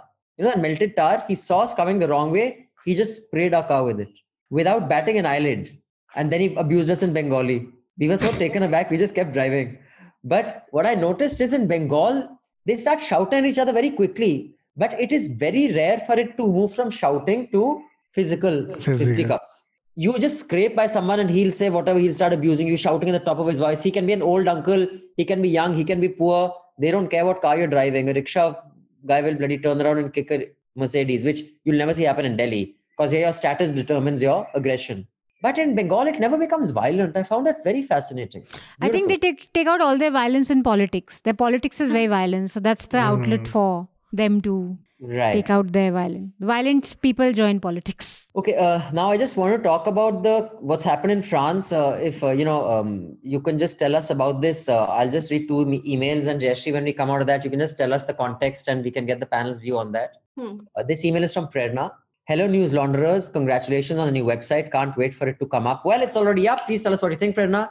No ill will, but the current website really needs an overhaul. I thoroughly enjoyed Hafta 298. It is nice that you have increased the diversity and the sagacity of the panel with the addition of Jayashree and that you have given more discussion time to South Related News. Yay. Thank you, Jayashree. We're getting a lot of good feedback. Woohoo. Although I do think you could have focused a bit more on the Jagan versus Justice NV Ramana issue rather than just mentioning it in the passing, because I was looking forward to your opinion on that and the media gag issued by Andhra High Court. Okay, maybe uh, Prerna, uh, Raman sir and Jayashree and Anand probably will be able to tell you. I don't know that much about this case.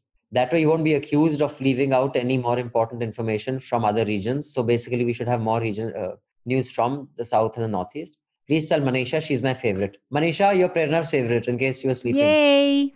Good choice. Good choice. so that that is uh, one email and this email is from vignesh Abhinandan asked the listeners to check out NL's previous work in the previous episode. I'd like to inform you that I've tried in the past, and as much as I love the old, soon to be updated website, it isn't really suited for the task. NL's Twitter handle does a good job with its NL archive initiative, and it would be nice if things were more accessible. So I'd like to recommend that the NL team compile their favorite pieces, could be on their favorite NL work or other NL pieces that they consider significant, and give us the links in one place, the cheapest and most convenient way. I guess you could. Hmm. I guess Interesting. would be to create an Instagram story highlights of your IG page. That's a great idea, Vignesh. I shall share this with both Meghnad and uh, Chitranshu, and we shall. Uh, with the new website, I'm sure we'll have the archive section better, and we'll have better listings of it also. And just one more quick email. Shashank says, "This is with regard to the latest hafta. It is stemming from what Manisha said in the past about education. The 12 year student who contacted you is at a very impressionable age. Honestly, an advice like schools are bad, teachers are bad, textbooks are bad is harmful. What Manisha has said many times in the past. I absolutely don't mind Abhinandan's advice on enjoying this phase of your life, though. VA, VA are the initials of that young boy who had written to us. VA, I too have a rebellious, I too had a rebellious school time. Our whole class was asked to stand out of our school because we didn't agree with something. But my buddies and I also studied and played hard. My classmates are now holding positions in defense. Some have gone on to become respectable teachers, professors, doctors, musicians, etc. Some of us also played for our city sports teams while we were in school. Our school was truly awesome, even if I didn't agree with everything. Each of us has a finite amount of time here. You want to be able to create maximum impact with your allotted time. The best way to do that is to get a position where you can induce maximum change and shape lots of lives, like being a teacher, a politician, a policymaker, etc. Thus, taking a study seriously while being very conscious of the outside world is a great way to go. VA, it already sounds like you are in a school with a decent infrastructure, more than what most Indians can afford. Take all the good that it has to offer you and be cognizant of what is not so good. Schools and education are very important. We want good, well informed, and well rounded leaders. Very good advice, Sushant. Uh, Shashank, Yes. sorry. Shashank, I that's good agree. advice. I And agree. I was being irresponsible. Anarchists like Manisha and I take Arvind back Kejriwal. my yeah. They are anarchists. Kejriwal no more. but Manisha has taken off where he left. Only when it comes to schools. But otherwise, yeah, no, I agree. I should be a little more responsible because that person is young. So yeah, shouldn't say these So things. about that case, Raman sir, do you have any more light to share? The Jagan versus the Andhra. Uh, is there any more information we can give? Anand, do you have any Jayashree to our listeners from the south? No, nothing, nothing more has ha- uh, happened on that front. I mean, the Supreme Court hasn't spoken about it. He had written it to the CJI, so he has not responded to it. But what had happened at uh, the bar associations and all, they had con- condemned, you know, this uh, Jagan's letter to the C- CJI. But that is it. Nothing more has happened. Jayashree, anything? Jagan is basically accusing this High Court judge of going at him because he doesn't like him or something, right? He says there's a nexus. Uh, he's also cited. So, this Justice Ramana's family members are allegedly involved in some land deal in Amaravati. Now, the thing is, there's a gag order on the media coverage of this case. So, we don't really know much about it. But so he cited that I think Ramana's daughters have some involvement in it. But albeit also, so yeah, so he says there's a nexus. He wa- he hasn't specifically said what action he wants, but he just wants to point out that he thinks something is wrong. But my thing is that, I mean, anyone who's elevated to the position of the Supreme Court does hold great power and influence over their parent High Court. I mean, this is just how the Supreme Court is run. And India's collegium system has judges appointing judges. And more often than not, decisions do come through people like Ramana. So if something was happening in the Andhra Pradesh High Court, it's likely that, or the Telangana High Court, it's likely that Ramana would play a role in it. No, Justice Ramana had influenced just one basic thing that all the cases against politicians should be expedited. So, so, so, the, so, so that the fast track courts, that's what he wanted, and that the even the High Court, Yeah. uh, I mean, on his recommendation, the High Court has done that. So this is what he's opposing. He's saying that why why there is a fast track court because there are ten charge sheets against Jagan. If we want to know, there are ten CBI charge sheets against him. Yeah, but he also says there's a nexus between Justice Ramana and uh, Chandrababu Naidu. I don't know details of what this nexus is. I don't know if he even explained it. But yeah, it was a very vague thing. So, and we don't have any further details since what two weeks ago. Okay, now this is a very important email. Listen closely, Manisha. Uh, this wonderful person may have um, some help to offer you. This is Tanushri. Tanushri writes, This is my second email to you as your last episode gave me a lot to think about regarding the parallels between science and journalism. I will not be able to delve into the specifics of it due to word limit, but what really got me thinking was the discussion on sources and Abhinandan mentioning that information from sources needs to be corroborated in other ways to present a good story. This is similar to working on a research project where one experiment does not provide sufficient evidence to support a given hypothesis. A good scientific story is one where a hypothesis is rigorously tested from multiple angles to reach firm conclusions. I would also like to know when journalists are starting out, how do they go about establishing credible sources? Do the motives of sources matter while building a story? Uh, we'll come to these questions after this bit. I love watching NewsAnce, even though Manisha has to pay a heavy price for it. As a neuroscience researcher, if given unlimited time and resources, I would love to have Manisha as an experimental subject to make her sit in an fMRI machine while she watches Republic and observe the different brain regions being activated. I think this would make for a great scientific study. I also suspect that over a period of time, constant exposure to Republic will lead to loss of substantial number of neurons in the brain region. Sorry, that went dark quickly. I hope Manisha is being compensated fairly just for that and is essential that she is allowed to take vacations more frequently. I love the work you're doing and listening to NL Hafta keeps me informed of major issues in India being in Memphis for last six years and also provides me a unique perspective. Thank you for that. And finally, does Chetan Bhagat have some dirt on all of you that he keeps getting called on News Laundry and is defended so vigorously by Abhinandan? that is the case, I totally get it and I will not hold it against NL team Tanushree. Tanushree, first of all, yeah, someone messaged me also recently and said that Abhinandan should stop flirting with Chetan Bhagat. Who said? So so openly. Who said this? I was gonna say someone and like leave it mysteriously, but it was Rajshri. Okay, so I'm flirting with Chetan. Okay, it's like it's very embarrassing how you're flirting with him so openly. Okay, I don't know why I'm flirting with him so openly. Uh, all I'll say, Tanushree, is that I have told him that these are not the kind of books that I would read, and I do think they are very basic. But I do think that he has been given a lot of flack uh, by uh, the intellectual elite or the so-called intellectual elite, which is undeserved. Uh, and I maintain that. On other stuff, you know, I I I won't defend other stuff, but I, that's why I call it. But these questions are: Do the motives of a source matter, and how do you go about establishing credible sources? One thing, sir, I'm sure it has a lot to do with the mentorship because I mean, those who work under you will get access to your sources and stuff, right? How, how does that ah, work? Because the motive really, I mean, you can easily, if you're speaking to your, for example, I had gone to a very senior police official and he had given me the entire story of the Delhi riots. So so so I knew his motive. I knew that what he's he's trying to plant, and uh, obviously I will not buy it. I'll just come back. I will know his. He, uh, I know what Delhi police is trying to do, so I will just educate my reporters. Boss, this is what is happening in Delhi police. But you won't this, take that as a. I won't take it as. A, and, I won't. But how do you establish sources? I mean, as you're when no, you're, the sources sources establishment does not happen in one day or two days uh, it uh, takes years. If lots of tea source, drinking with bureaucrats. Huh? I said lots of chai drinking with bureaucrats. Chai drinking. No, no, no, no, no. Bureaucrats. In my my experience is that all these IAS officers and IPS officers they do not give you a story. They are just you need to be friendly with them just to get a quote from them. So I I have a different theory. So I had and and and when it comes to a source, I like in CBI you need to nurture you know from uh, from a constable to the the top level uh, official official in an important case like 2G scam. You know, so so only then you get the true picture. Otherwise, you will not be able to get true picture. So so I think uh, it takes years. It takes years, and and then then uh, also with your experience, you will know that who is planting.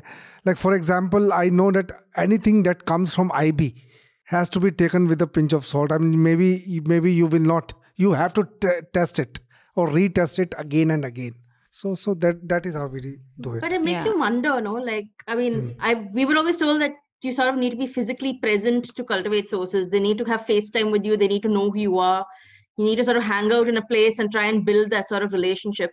So it makes you wonder what that would be like building sources in the time of a pandemic like yeah. when yeah. stuff like that facetime is just not and people just don't want to do zoom because you can be recorded or whatever that doesn't yeah. offer that kind so of technology has that intimacy scale. where you can keep your phone down and i know in this government a lot of sources insist to even keep your phone back home when Mm. you come for a meeting. I, I don't do beat reporting, but I have a lot of friends who report on various ministries, and a lot of their sources tell them not to carry their phones. I can Often- assure you that so for sources, uh, you don't need a PIB card. You don't need need a Delhi government accreditation card because sources do not meet in their offices. Okay, the good sources, the credible sources, do not meet their own office. I mean, those sources, these sources who really want to, like, like the one story which got me Ramnath Goenka. I mean, I was not meeting them in the office Yeah, because that- that- uh, yeah, uh, the- ones the CBI, were truly the. CBI director had seen the one year of uh, you know when I did when I broke that story. The CBI director Ranjit Sinha he checked CCTV footage of the entire CBI building for To see one who year. You had met. Huh? to see who all you had met. Ah, so so so so they were just trying to find out who are these people DNA, who had come from DNA. They checked all the registers.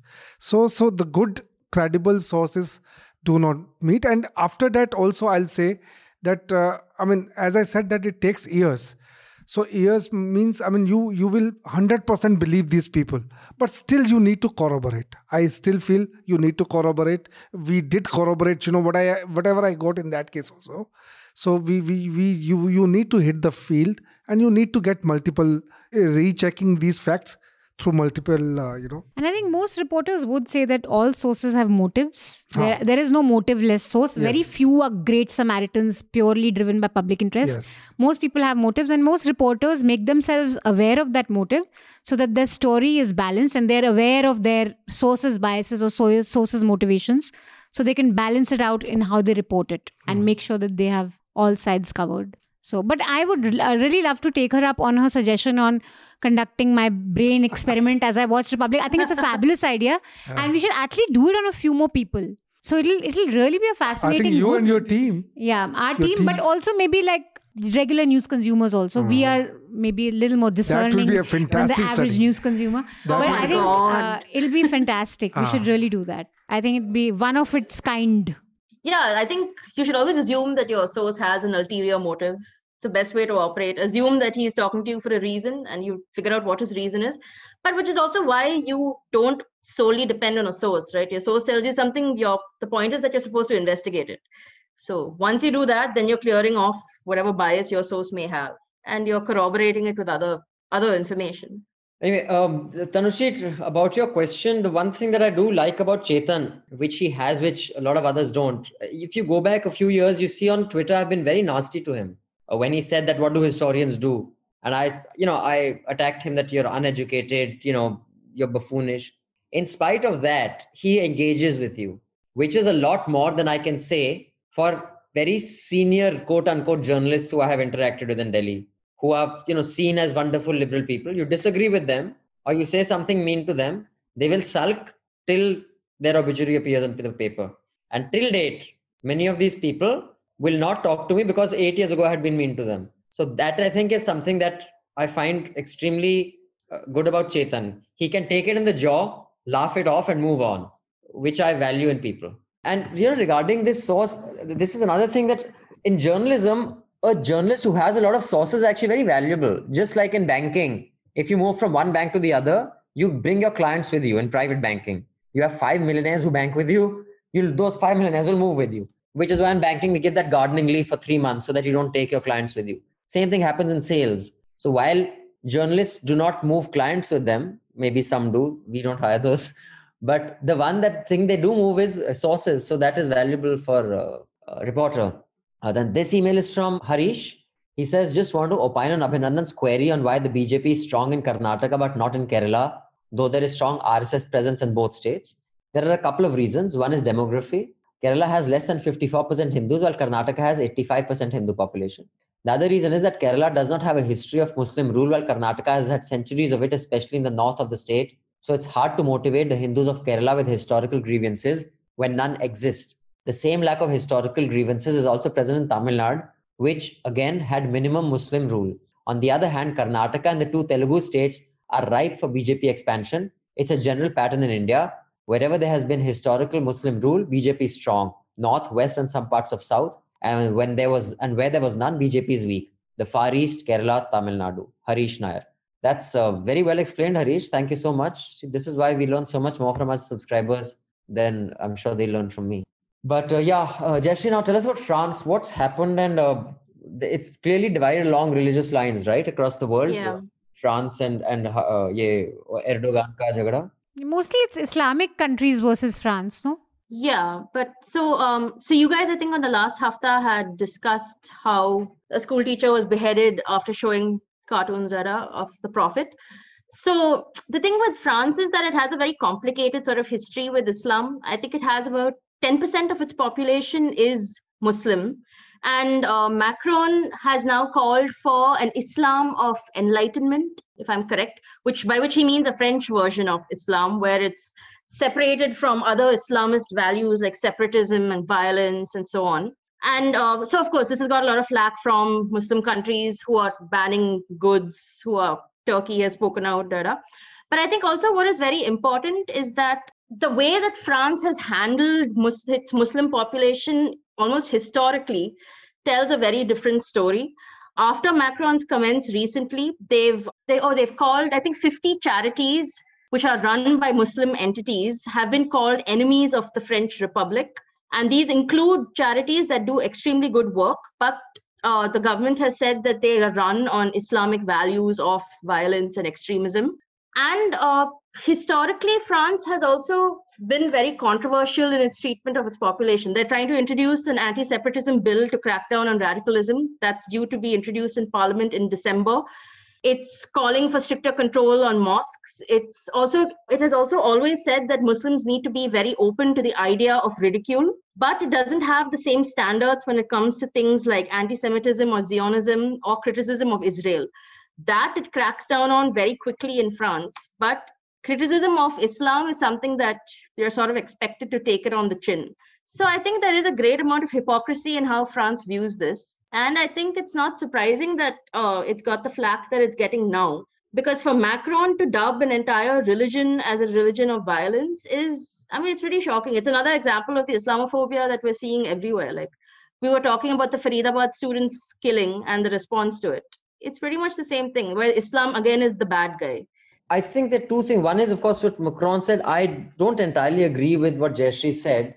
A, I think uh, their entire rule of not displaying religious symbols is across religions. It's not only for Huh, Islam. Sikhism and all as well. What you said about the anti-Semitism versus the Islamophobia or the perception of it.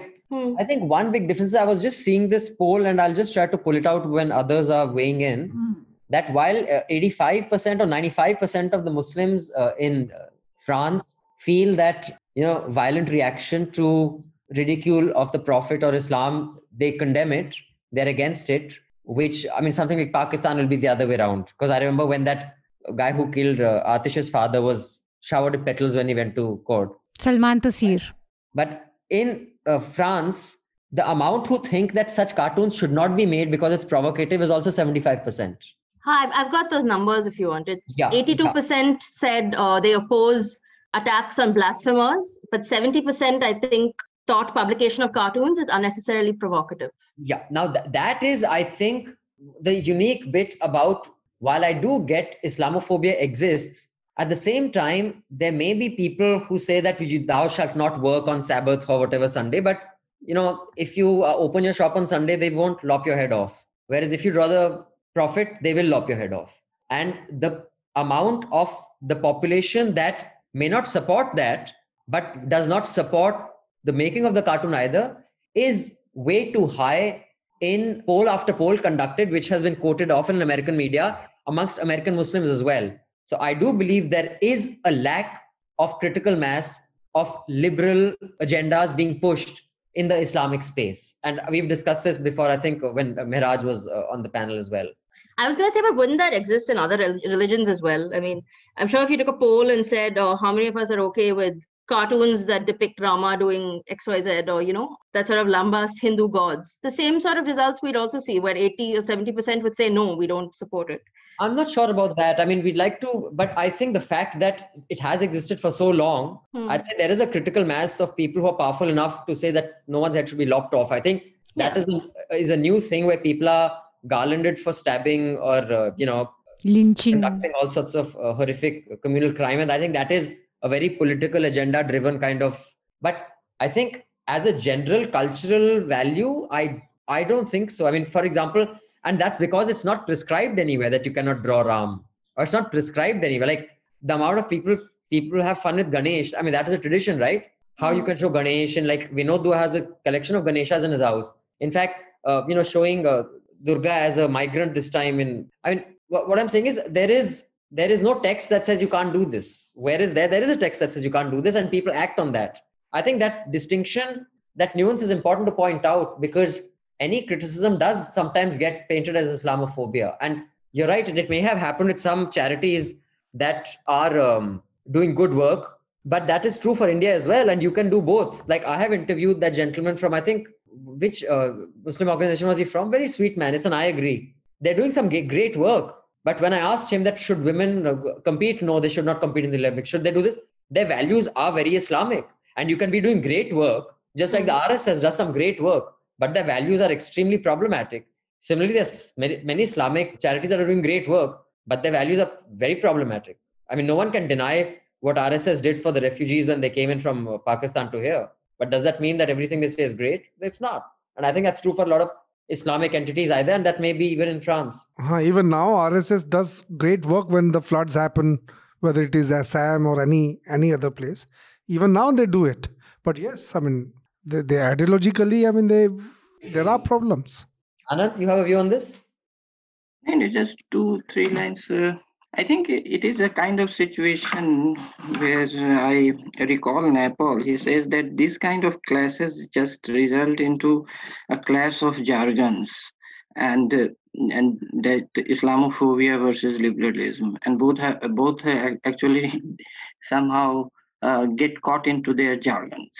And uh, but, but they could be case by case solved and that was his point that uh, when you stick to the binaries of jargons you become captives of jargons and don't look at the case. This also seems to be uh, i think uh, fits into that category. There is a case uh, there was a kind of violence there was a res- state response to it and the state sees a pattern to it and it has responded whether it has exceeded its brief, that can be critically analyzed. But uh, also, I think uh, the point about uh, the Indian equivalence of it is uh, not right. It's in you, you see the kind of imageries of Hindu gods and goddesses uh, on internet or or a lot of other things. There vulgar images being painted, and there, you go to the interfaith. Uh, there are interfaith. Somebody mm, had put uh, interfaith porn sites and the kind of vulgar images of hindu gods and goddesses there are there i don't think there has been a violent reaction to that.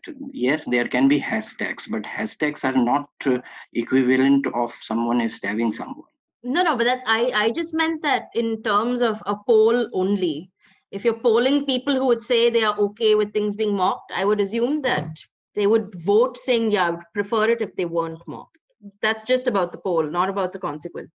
But I think that also uh, operates in a context. For example, uh, huh. and I've written about this in News Laundry that you know when that entire uh, Charlie Hebdo happened, I saw some of those cartoons. In fact, they had drawn a cartoon after the earthquake in Fra- in Italy of mm. you know Italians as a part of lasagna. You know, because so many people died. And a, it's not really a mainstream magazine. It's not a magazine like everybody reads. It's a very small, out to offend. They've done some very horrible things and some of those they weren't funny. But i remember at that time a conversation started happening on the aesthetics of charlie hebdo. Now 12 people have just been killed. Is that the time the context of i mean there is space to discuss the aesthetics of their art or or you know satire. But in the backdrop of someone being killed i think it's irrelevant what they uh, what it is. Similarly whether people agree with it or not I don't think it can be seen, you know, stripped off the context of someone just been killed for doing that. Right, I think if yeah. someone's been killed for doing that, I'll double down. Like I will not do it in here. And many people on Twitter ask, why don't you? I don't do it because I'm afraid of being beheaded because I have enough security. I'm afraid of doing it because the government is going to put me in jail. That is the problem in India. And I have said before also, I've been toying with an idea of doing an entire comic strip where you start off with the prophet being shown as nobody, a, a blank, a black blanket that is moving around and the rise of another ideologue with a white beard. And by the end of the magazine, that invisible character becomes a prophet and the Modi becomes white beard, which you cannot draw. I mean, and the only reason I haven't commissioned it is not because I don't believe, I think money can buy you security. It is the government will come down on you because they need any excuse to go at you. I think I mean, I to me the France's situation is very complicated and nuanced, and I think a lot of the commentary you hear today is because many people don't understand this French tradition of mockery. And this is going to be one of my uh, suggestions to read also. But Charlie Hebdo, yes, it's the radical left there. And yes, not everyone reads it. And they've offended everyone. Like, they've made fun of the church, they've made fun of all religions. And it is built on a very strong tradition of mockery, which is very distasteful to some but it's had its roots in Voltaire, literally. And this is very dear to French people and white French people, right? And I have a lot of French friends who, I mean, when Charlie Hebdo happened to them, it was like Tagore being assassinated, that equivalent. They really worshipped some of these cartoonists. They loved the magazine. And yes, it's very grotesque, but it's a huge part of their culture. And you really have to understand, you know, how it's shaped and what are the influences. So I think one criticism of the French government in uh, you know putting the cartoons on the building or saying that Charlie Hebdo was distasteful or not funny is a little misplaced. You're not really understanding what that culture is all about. But why the France's situation is really interesting now is because it clashes with the society in a way that you have Arab first generation children. And I think more than any other city in Europe, you can really see the discrimination between the Arabs, French yeah. Arabs, and white white French people. You can literally see in the jobs people do in, in the people who pick up garbage from streets or you know collect dumpsters you can literally see a society very divided racially and you have when you go to uh, sort of uh, not slums but what do you call them? you call them banlieue but uh, suburbs where most of the immigrants stay they're really different from where the rest of the uh, white people stay. So there's a huge division. And enter, you have a space like Charlie Hebdo, and where most French people feel that no, it's okay to, if we can mock Christianity and if we can mock Judaism, we can mock Islam in the same way, which is their tradition and it's their culture. But then you have this population that, you know, is already alienated and can feel more alienated because of it. So I think it's, I think it's super complicated for a government to handle that. And I, I am sympathetic towards the French view in the sense that they don't want to give up on the years of enlightenment that they've got in terms of being able to be completely grotesque in their criticism of a religion or of a people. It's very dear to them, that form of satire. So it's very difficult to tell them, hey, now why don't you unlearn, you know, what you've learned from centuries and now adapt to these new people. But then you also have to look at the state's role and how they've completely failed at assimilating people to French culture. And there's so many ways of doing that, assimilating um, Arab immigrants. So, in that I mean, sense, Macron uh, advocated for Islam of. He wants Islam of France, and that's it's very uniquely French to want that because they are a people who are, I mean, more than um, the US or more than you know even any other country. They're very, very proud of their culture, and they're it is very, uh, in terms of at least religion, I can say that it's a country that really hates religion. I can't speak for the whole country, but at least from the friends that I know, that there's a hatred for religion which I haven't seen in many other countries. I mean, even atheists mostly are indifferent to people who are religious, or at least okay with people practicing their religion, even if they don't, you know, believe in the believe in religion. But France has this tradition of really pushing it, pushing boundaries, and making people really, you know, come out of whatever religious stupor. Maybe has something to do with you know their history. Of course, it does, but it's a it's really a clash of two civilizations and two thoughts. So, uh, so I mean, I would say it's very simplistic to say that you know to criticize Charlie Hebdo for even the aesthetics of what they do because it is built on something very dear to them and which has had a long tradition. Raman sir, do you have a view? No, I think Manisha has really explained it very well. Uh, yes, the unique uh, aspect is India has also jumped into this. They have criticized Turkey and Pakistan for attacking France on this issue and Macron on this issue. And uh, perhaps this is for the first time that India is commenting into getting ah, into religious oh, matters. से कूद गए उनको मौका मिल गया ना religious now, matters here's where islamophobia enters ah. mm. anand you were saying something no no what i am saying is that people have instinctive responses to it they just give it a dressing of some intellectual arguments but basically what is their temperament to things That matters. And uh, you see in a lifetime you will not solve these things that they know that they know that these things are perennial classes. But they have instinctive responses to it and the philosophical arguments intellectual arguments are just coverings. Second thing is that uh, having said all that uh, i am against point proving activities to prove a point do something do something even and just to prove a point irrespective of what millions of people think so in that way uh, my instinctive response i'm not giving it a philosophical cover is that these kind of drawings could be avoided Right. And uh, the interview I was talking about is we'll link it. It's an I agree I did with Muhammad Ahmad Saab of the Jamaat Islami Hind, uh, where they spoke in favor of the RSS and how he said there is no such thing as marital rape and what is a woman's role in society. So it's an organization that has done some great work, but it is steeped in one kind of Islamic value, which I find very, very problematic. And uh, yeah, uh, and the whole I agree was to call that out. So for those of you who said that I only do I agrees with the Hindu nuts, uh, do have a look. And he's a way more likable person than some of the Hindu nuts I've interviewed. Just FYI. He was really sweet, yeah. In fact, you know, I, I think Hindu Hindu nuts is an extremely pro- problematic uh, phrase. Please revise that. What is Hindu nuts? it is the equivalent of a Muslim nut. No, no, no. no, I, I don't approve of that. What is Hindu nuts? I, I disapprove of Muslim nuts also. Okay, okay. I, I approve of. He both. generally disapproves of nuts. But no, the, when I when he said now that you can't have um, that homosexuality should not be allowed, so I said, this is what the ratio is in India of men and women. And I said, and my religion doesn't allow. And I said, on top of that, your religion is allowing one for four. So you're reducing the this thing even more. then then what will happen to people like me? And then you don't even want people like me to find people like me. Like, you know, let's say that, that for 50 million leftover men. So then maybe they embrace homosexuality he says, No, I'll find you a girl. Don't worry, beta. Main tumhari. He was very sweet, you know. so, what I'm saying is, he's a very likable guy, but at a very fundamental level, I think it's deeply problematic the way he thinks. So, they are two different things, you know. So, just uh, a couple of uh, emails. This one is from Nachiket. He says, I'm writing to you from Paris, a city I call home, and that feels a little besieged on several fronts at the moment. I would like to therefore apologize for the slightly pessimistic tone of this mail. Over the last two weeks, I have found it impossible to contain my sense of horror and revulsion at the brutal killing of a French middle school teacher. I remember as a student how deeply one appreciated teachers who tried to connect the often abstract, cookie cutter contents of the syllabus to the world around us.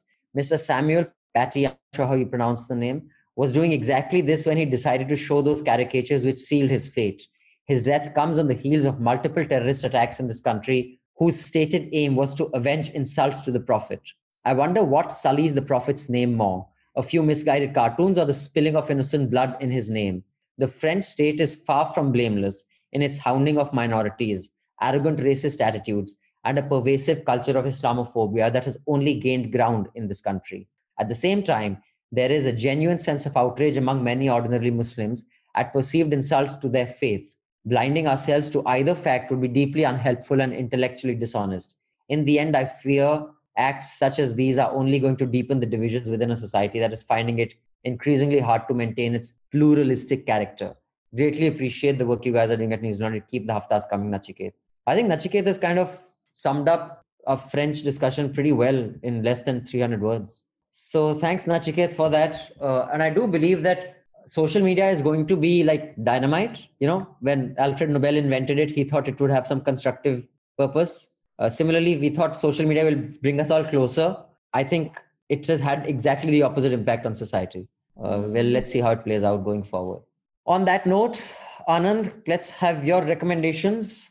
Basically, I have two recommendations. First is uh, mm, the last time when I came here, I recommended two books. I forgot to limit uh, in that same league of uh, introductory books on Bihar society and politics, contemporary politics. I missed one, uh, and that was uh, Postmandal Politics in Bihar by Sanjay Kumar.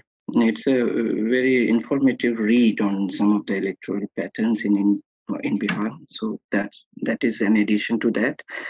Second is a seamless recommendation of uh, quite tedious uh, piece that I myself wrote. It's a two-piece, a two-part piece on the evolution of social coalitions in Bihar politics and the various patterns of social alliances in Bihar politics of last 70 years. So my ambitious target is to have uh, at least four or five people read that. So I myself have obviously read that, and the editor who edited must have read that. So four or five people should also read that book. So that, that, that would be five, six, seven, uh, because I, I doubt that people read the, uh, those kind of pieces. But I I want really wanted to write that. Third is uh, a new book uh, by Arun Shourie, and uh, that is preparing for death.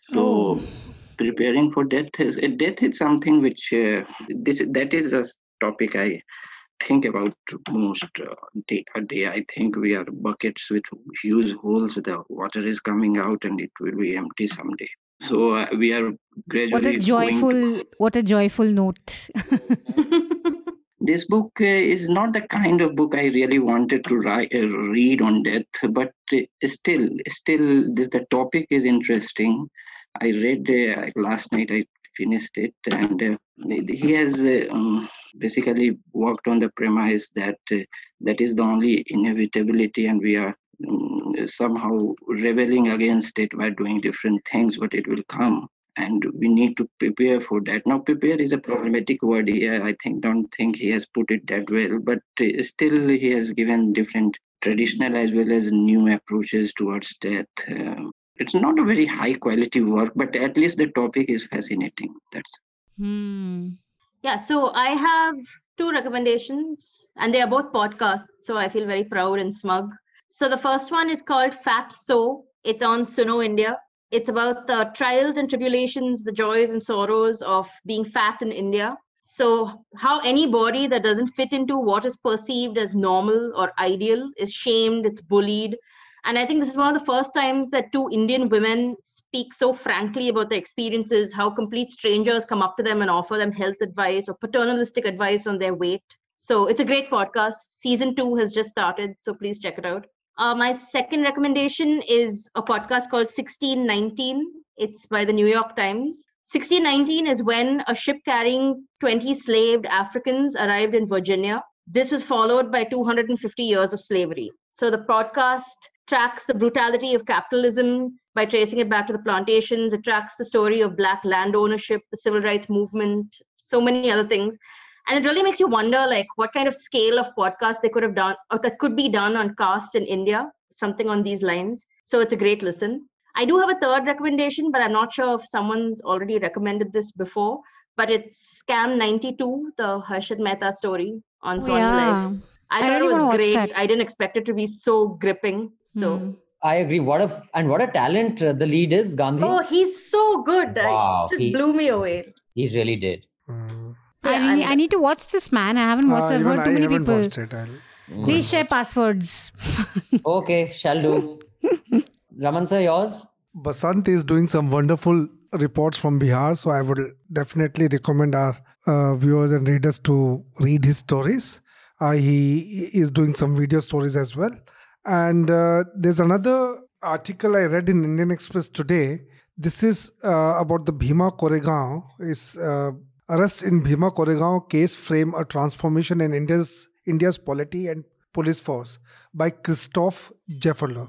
So I think it's, it's beautifully uh, written, and I mean he has given a perspective and has also tried to see that how this urban uh, Naxal, you know, the it was coined earlier by Arun Jaitley, and then how the Sangh Parivar and Vivek Agnihotri developed it, and and how it's a benchmark, you know, in in India's polity.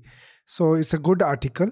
And the third is, I think uh, I've been watching this Mira Nair's A Suitable Boy. Boy. God, I hated uh, it. Oh, I, me too, I, Manisha. Uh, so I, terrible. You haven't read the book, no? No. That's why you liked it. Yeah. Anyone who's read the book cannot like it. Okay, I haven't read the book, but no, it's, it's it still uh, takes you to a different world, and also uh, the fact that nothing has changed. I mean, even today, mm. The same. So, so from that angle, I think I liked it. Yeah, the book is excellent, but I think she's destroyed it But I completely. think as far as the series concerned, the, uh, the art design is, I mean, just, just the production design is outstanding. I think the dialogue is, you know, it's very atpata. No one talks like that. I think that really is grating. It gets to you. Yeah, it's kind of like a college play, the way they're talking. Yeah. Exactly. It's very amateur dramatics. also, you can't. mother, will you come along with me? Will you, mother? no one talks like that. You know what I mean? Also, you can't condense that book into six episodes. Yeah. Yeah. I mean, she loses out on so much. There's just so much of build up, and Ishaan Khatter as Man. My God, terrible. Really? I thought he was the best thing in Even that. I thought he was the best. He No, seemed I thought natural. other than him and Tabu, everybody else was a failure. No, but if you've read the book, Man is this really charismatic character. He's, you know, he has so many layers. He's he seems like a bumbling little boy in that series. yeah, but everyone else was so bad that Man Yeah. was amazing for me. Uh, also, I think he's he's got a he's got a very likable personality. I think he carried it because he's just so charming. Uh, you're right. In the book, Man comes across as a, a, a more authoritative figure than him. yeah, But- he's charming in a manly way. I mean, this he this guy seems like a boy, like a bumbling boy. You know. Or maybe you were a child when you read that, and you're a lady now. That's also possible. I read, I read it in college, so maybe I was like, wow, No, I'm what a man. read the book Like, now. What's a man? guy's And now I'm like, oh, what a such an child. in-control man. If you read about a man like that, you'll say, "Kya jhuddu hai? Kya this boy didn't grow up?" That's that's possible. That's very much possible. Yeah, it's like you know when I was younger and I watched First Blood and Rambo, and I watched them now, and I'm like, dude, I can't believe I like this film. You know, It's- true, true, true. I mean, many of Amitabh Bachchan's movies also. I mean, at that time we really liked, but today you can't watch them. but some of them, like Deewaar and all, like are, I still think are outstanding, man. Some of them. I, I, I like Mili. I mean, I can still. oh yeah, that's such Mili a is a very Mili, nice one. Mili, Abhiman. Abhiman Ah, also these. good. I'd recommend this piece in the Wall Street Journal. Charlie Hebdo is heir to the French tradition of religious mockery. The Slug says the Paris magazine targeted by terrorists was part of a radically irreverent school of secular thought that goes back centuries. I uh, recommend uh, there's one podcast and video also. One is the Planet Money podcast. They've come up with a. I think you should watch, uh, listen to the Planet Money podcast. Last week they've come up with uh, like three or four really good ones. But the one uh, which is who gets to vote in Florida about voter suppression. You know, even a country like America where you can just suppress votes and get away with it is so deeply troubling. And I think it's a fantastic listen. And I also would like to recommend my I agree with Muhammad Saab. Do check it out. It was done very many years ago when our website wasn't as popular. Or maybe you'll enjoy that. And uh, there are two mails which I'll come to next time. We didn't have the time this time. Rant Woman has really gone at NRIs around her. She's in the UK. Uh, so Rant Woman, I shall read your email next time. I can't read all of it because it is way too aggressive. I'll tone it down. And Manpreet, you have asked many questions on the panel, which we shall answer next time. So, on that note, thank you so much, subscribers, for all your feedback. Do give us more feedback about the new website, share it with others. Now we have a seamless payment gateway. There are no excuses for not being able to pay because now the failure rate should be close to zero. Uh, we do hope you like this and we shall keep bettering our product, and soon the app will also be available. And also, can I please request you to contribute to our NL Sena project? Uh, young Basant has been in Bihar for almost 20 days now. He's going to be there for another 10 or 12. And uh, our target of 5 lakh 40,000 is just about halfway there. We're at about 2 lakh 70. Reporting takes a lot of money, time, resources, energy, and risk. And you do understand this does cost money. So please contribute to our NL Sena project. You can go to our website at newslaundry.com, click on the subscription button or the Sena button, and do contribute to this project because we need your support because that is the only way news is going to survive. Thank you so much for your support. Should we get it? Uh, and do spread the word. My song dedication this week is for Anand on an upbeat note about what he said about death. And what he said is so close to what Harivansh Rai Bachchan said, rendered beautifully in Manna Dey's voice. Girti jati hai din pratidin. I will let Manna ji tell you the rest. गिरती जाती है दिन प्रतिदिन। प्रणयिनी प्राणों की हाला, भग्न हुआ जाता दिन प्रतिदिन। सुभगे मेरा तन प्याला रूठ रहा है। रूठ रहा है मुझसे रूप से दिन दिन यौवन का साकी सूख रही है। दिन दिन सुंदरी सूख रही है। दिन दिन सुंदरी मेरी जीवन मधुशाला मेरी मधुशाला All the News Laundry podcasts are available on Stitcher, iTunes, and any other podcast platform. Please subscribe to News Laundry. Help us keep news independent. To catch all our podcasts on news, pop culture, current affairs, and sport, visit newslaundry.com. Follow us on Facebook, Twitter, and Instagram, and subscribe to our YouTube channel.